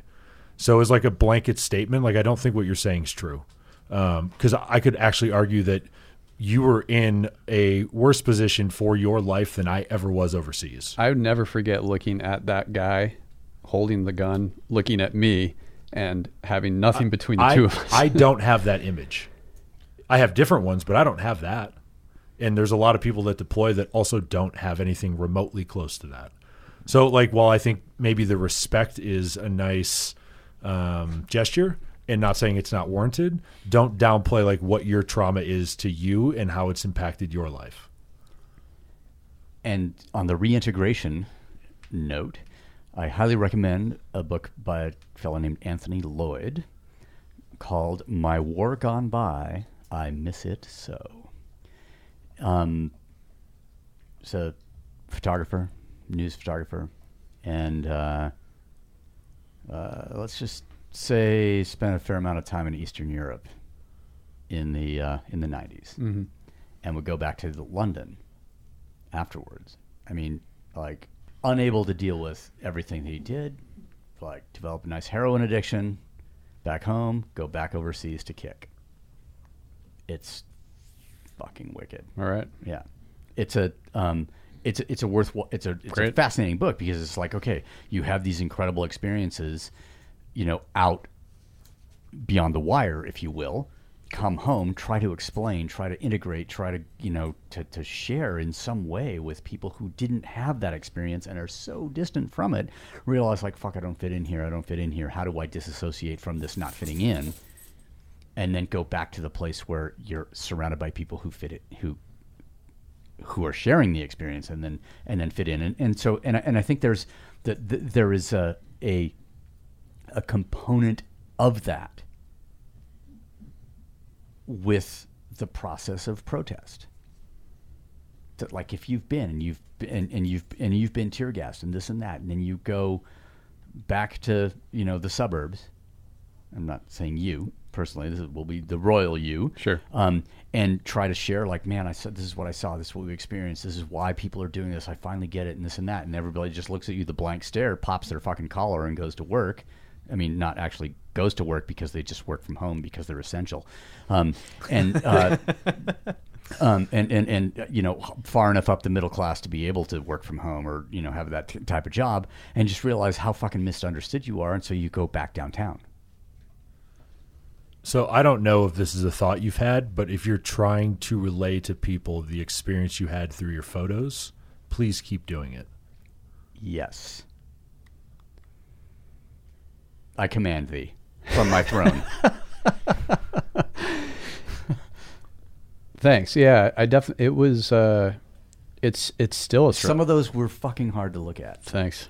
Well, there's a whole list of things that you that I want to do with the imagery that is respectful to the cause that's occurring. Yeah. And uh, every single one of those that I posted uh, was I was real real cautious on it because I you don't want to misrepresent and you don't want to be chasing And you don't want to, and you have to question yourself to make sure that you're not posting for the wrong reason. I like, like the, the, the, the, the you're examining the, like, I think I know you. And I think I can imagine the agony that you would go through, the whole course cycle of emotions that you would go through prior to posting something like that, because you don't want to be misunderstood. I don't want them to be misunderstood. Whoever's in the photo. Yes, but but but also yourself because it's easy. Oh, he's just a protest photographer and he's trying to like virtue signal and blah blah blah. Yeah, Right. for sure. And I, I mean, so there's that part. There's like I I don't want to balancing misrepresenting someone else by, by by way of your own art, but then also hoping not to be misunderstood as the artist, Yes. as the experiencer Yeah. yourself, and and being compelled to use a mechanism which is it, it exists on the back of the concept of self-aggrandizement. So by posting in the first place, you're suspect. The way out for me on that is Mm-hmm. uh, there's a whole population of people that can't be with me in those experiences. Yeah.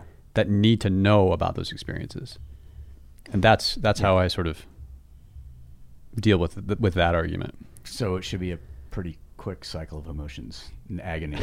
No, the agony com- the agony comes from is th- what is this photo doing to perpetuate uh, a, uh misrepresentation? Uh, are these people giving me uh, the are they agreeing to Or- get their photo taken? Right. Are, are you being exploitative in nature? Uh, You know, by, Yeah. yeah. Yes, exactly. And and you have a camera and you're white, so yes, yeah, and you are. I mean, Yeah, what the, the, I- I mean, like- the bow and arrow guy. yeah. Uh, that's why like he's he was on my story and that was it. You know, because that doesn't that's that's not progressive. Yeah, that's a psycho. It's somebody with mental health issues. I- yeah, I was so just therefore say- he should be on our radar. He should be in in in our vision, not he- for, not not getting and, and and he is not. And you and you and you took him out of of that situation because of a a, a belief that, that, that because of the belief that what he was saying was contrary to like he was swimming upriver in a sense. And, you know, okay, his mental health issues manifested in a way that we do not want to expose or support. All mental health issues need to be examined and addressed. And so you you unconsciously politicized his mental health issue. I mean, he did he, he unconsciously did it himself. Um, but okay, I don't want to support this. I don't want to show this. I don't, and I'm not saying he should be supported or whatever. But I'm just saying that, like, oh, we we are editing ourselves Yeah. in in in a way that steers the point of view in a direction that we believe is, you, you know, I, I I guess useful. I think about that a lot too. Um, about the idea of like, oh, you're editing what's happening in a way that is I mean, you have to. For story, it's narrative. I mean, you're not obliged to tell the story from a 100 or 360 degree sort of point of view. Impossible. That, well, then it's not a story because it has no uh, like. There's no perception. If it's completely even, there's no. No, there's no. take on Yeah, it, there's no right?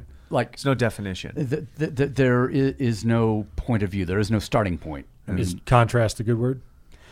I, I got to refer it to when I was uh, yesterday uh, learning, you know, in the machine shop and understanding that okay, these drawings, okay, that that this this is a manufactured uh, reference point, but all of the math in this particular you know set of code originates from this point.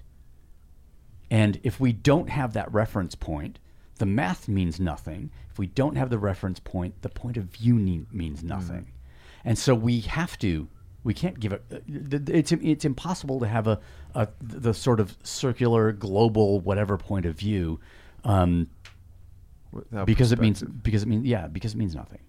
the So you have to self edit. Yeah, and I think uh, with all of my photography, but the aim is is if the story is if if it's clear that this is what the story is photographically, I'm for sure not shooting that, and or at least trying not to. And so I think right now what people are chasing, you had a term for it, um, like violence porn or Oh, Oh, riot, riot- riot porn. riot porn. I think it's. I I mean, the shot of people getting uh, there. It's it's awful that it's happening, and it's. I think awful that we're chasing that image, and it's more important to me to show like the faces of the the police officers in a way that is is different, or I the or the the the the way in which protests are happening that is different. There, is, you're gonna find the angle that is like representative uh, of not your narrative but your I don't know how to put it but you know what I'm saying like Every photographer is biased to some of degree. yeah. of course they are Yeah. like Starting every- with the fucking is. focal length, dude. Jesus. I no I think you're right but I don't think 70 to that's 200 necessarily for, wrong for a riot. For- yeah. 7200 for a riot. Yeah. what I think is is astounding is that you're processing going okay representation and I can't be I can't be dishonest in my narrative. I can shape the narrative so that it fits the bias that I think is truth.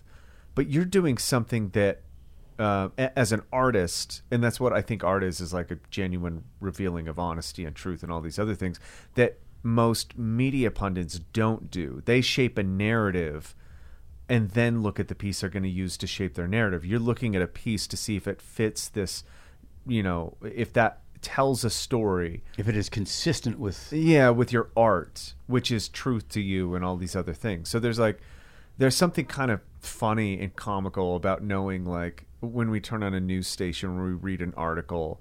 And I, I think it's hilarious because you go if you say that you're a centered person politically or even you know whatever you're kind of mocked these days. Now people are like proudly off center which should tell you how they think. They're spinning.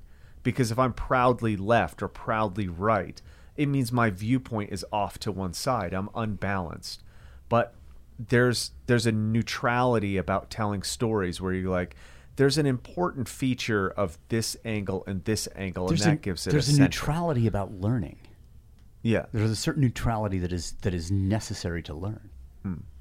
and we're not seeing a ton of that. Well, I mean, think about how you absorb information. This is about like actually, this came about. I this thought I had to write it down when we are in uh, the desert, right? And I was walking up that hill by myself, and I like somehow I was walking, and what like dawned on me is like when you absorb all of the same narrative, all of the same story, it's from an angle. And let's just like like it doesn't have to be political, although political theory is based off of conservatism and progressivism, which is either advance the way of life or cons- like keep our way of life. Right? Like those two things. Either what you're doing is correct, it's the best way that we could ever find, or there's better ways and we're going to seek those out that's left or right. If I lean to the left, it means there's a better way. If I lean to the right, it means our traditional our values right now, the way that I'm doing things is correct.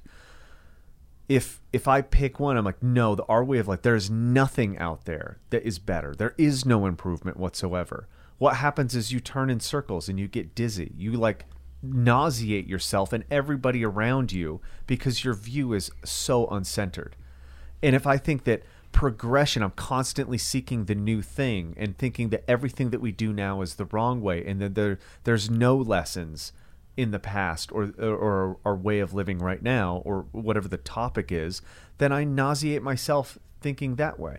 So there is some kind of thing where you're like, I have to sit center grounded. And every once in a while because that is also an unhealthy perspective i have to lean to the left or lean to the right to make sure that i'm centered.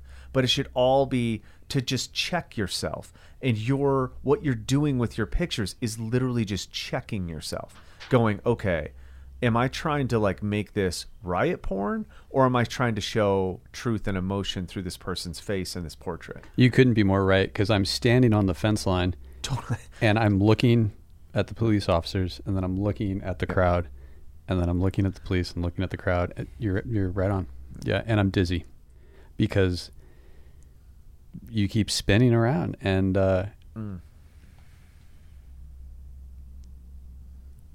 and I think uh, kind of what you were saying where you get back from something like that and you you're like everyone you got to pay attention. Like i have this i have this new knowledge. You need to know it. And it took me a day to be like whoa, whoa, like that's not the way to the way to go about it is slower is to what you were saying Kegan like pay attention to your details educate yourself then start moving forward with a smaller amount of enthusiasm and then see what that does see what that does. But i uh it's it, thanks for saying that about uh, continuing to photograph it because um, I've really struggled with that. I think uh, now whenever I see things, it's it's through that lens of uh, how does it compare as far as uh, meaning, you know, is and it's it's it sort of pales, and I think that's why I'm so interested in in becoming more involved in uh, activism and photographing that sort of thing. Um,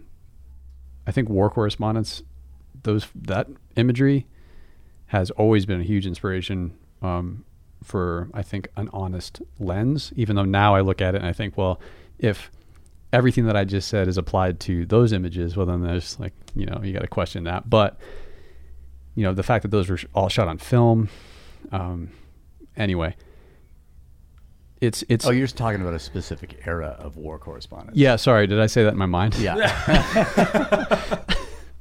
nice I I think just the fact that you're thinking the way that you're thinking and that you're thinking. and I, I totally say that like digital, you know, war correspondence is bullshit. Man, it's analog or nothing. You gotta send those rolls of film back, get them in Life magazine. They can't have color. You know, like, sorry. I mean, where do we draw the? Where do we arbitrarily draw the line this time? about analog No, about anything. You don't. It all bleeds into itself, and you like murky. You like we try to get out of murky water, and then once everything is clear, it's fucking boring. So we mess it up again. Boom.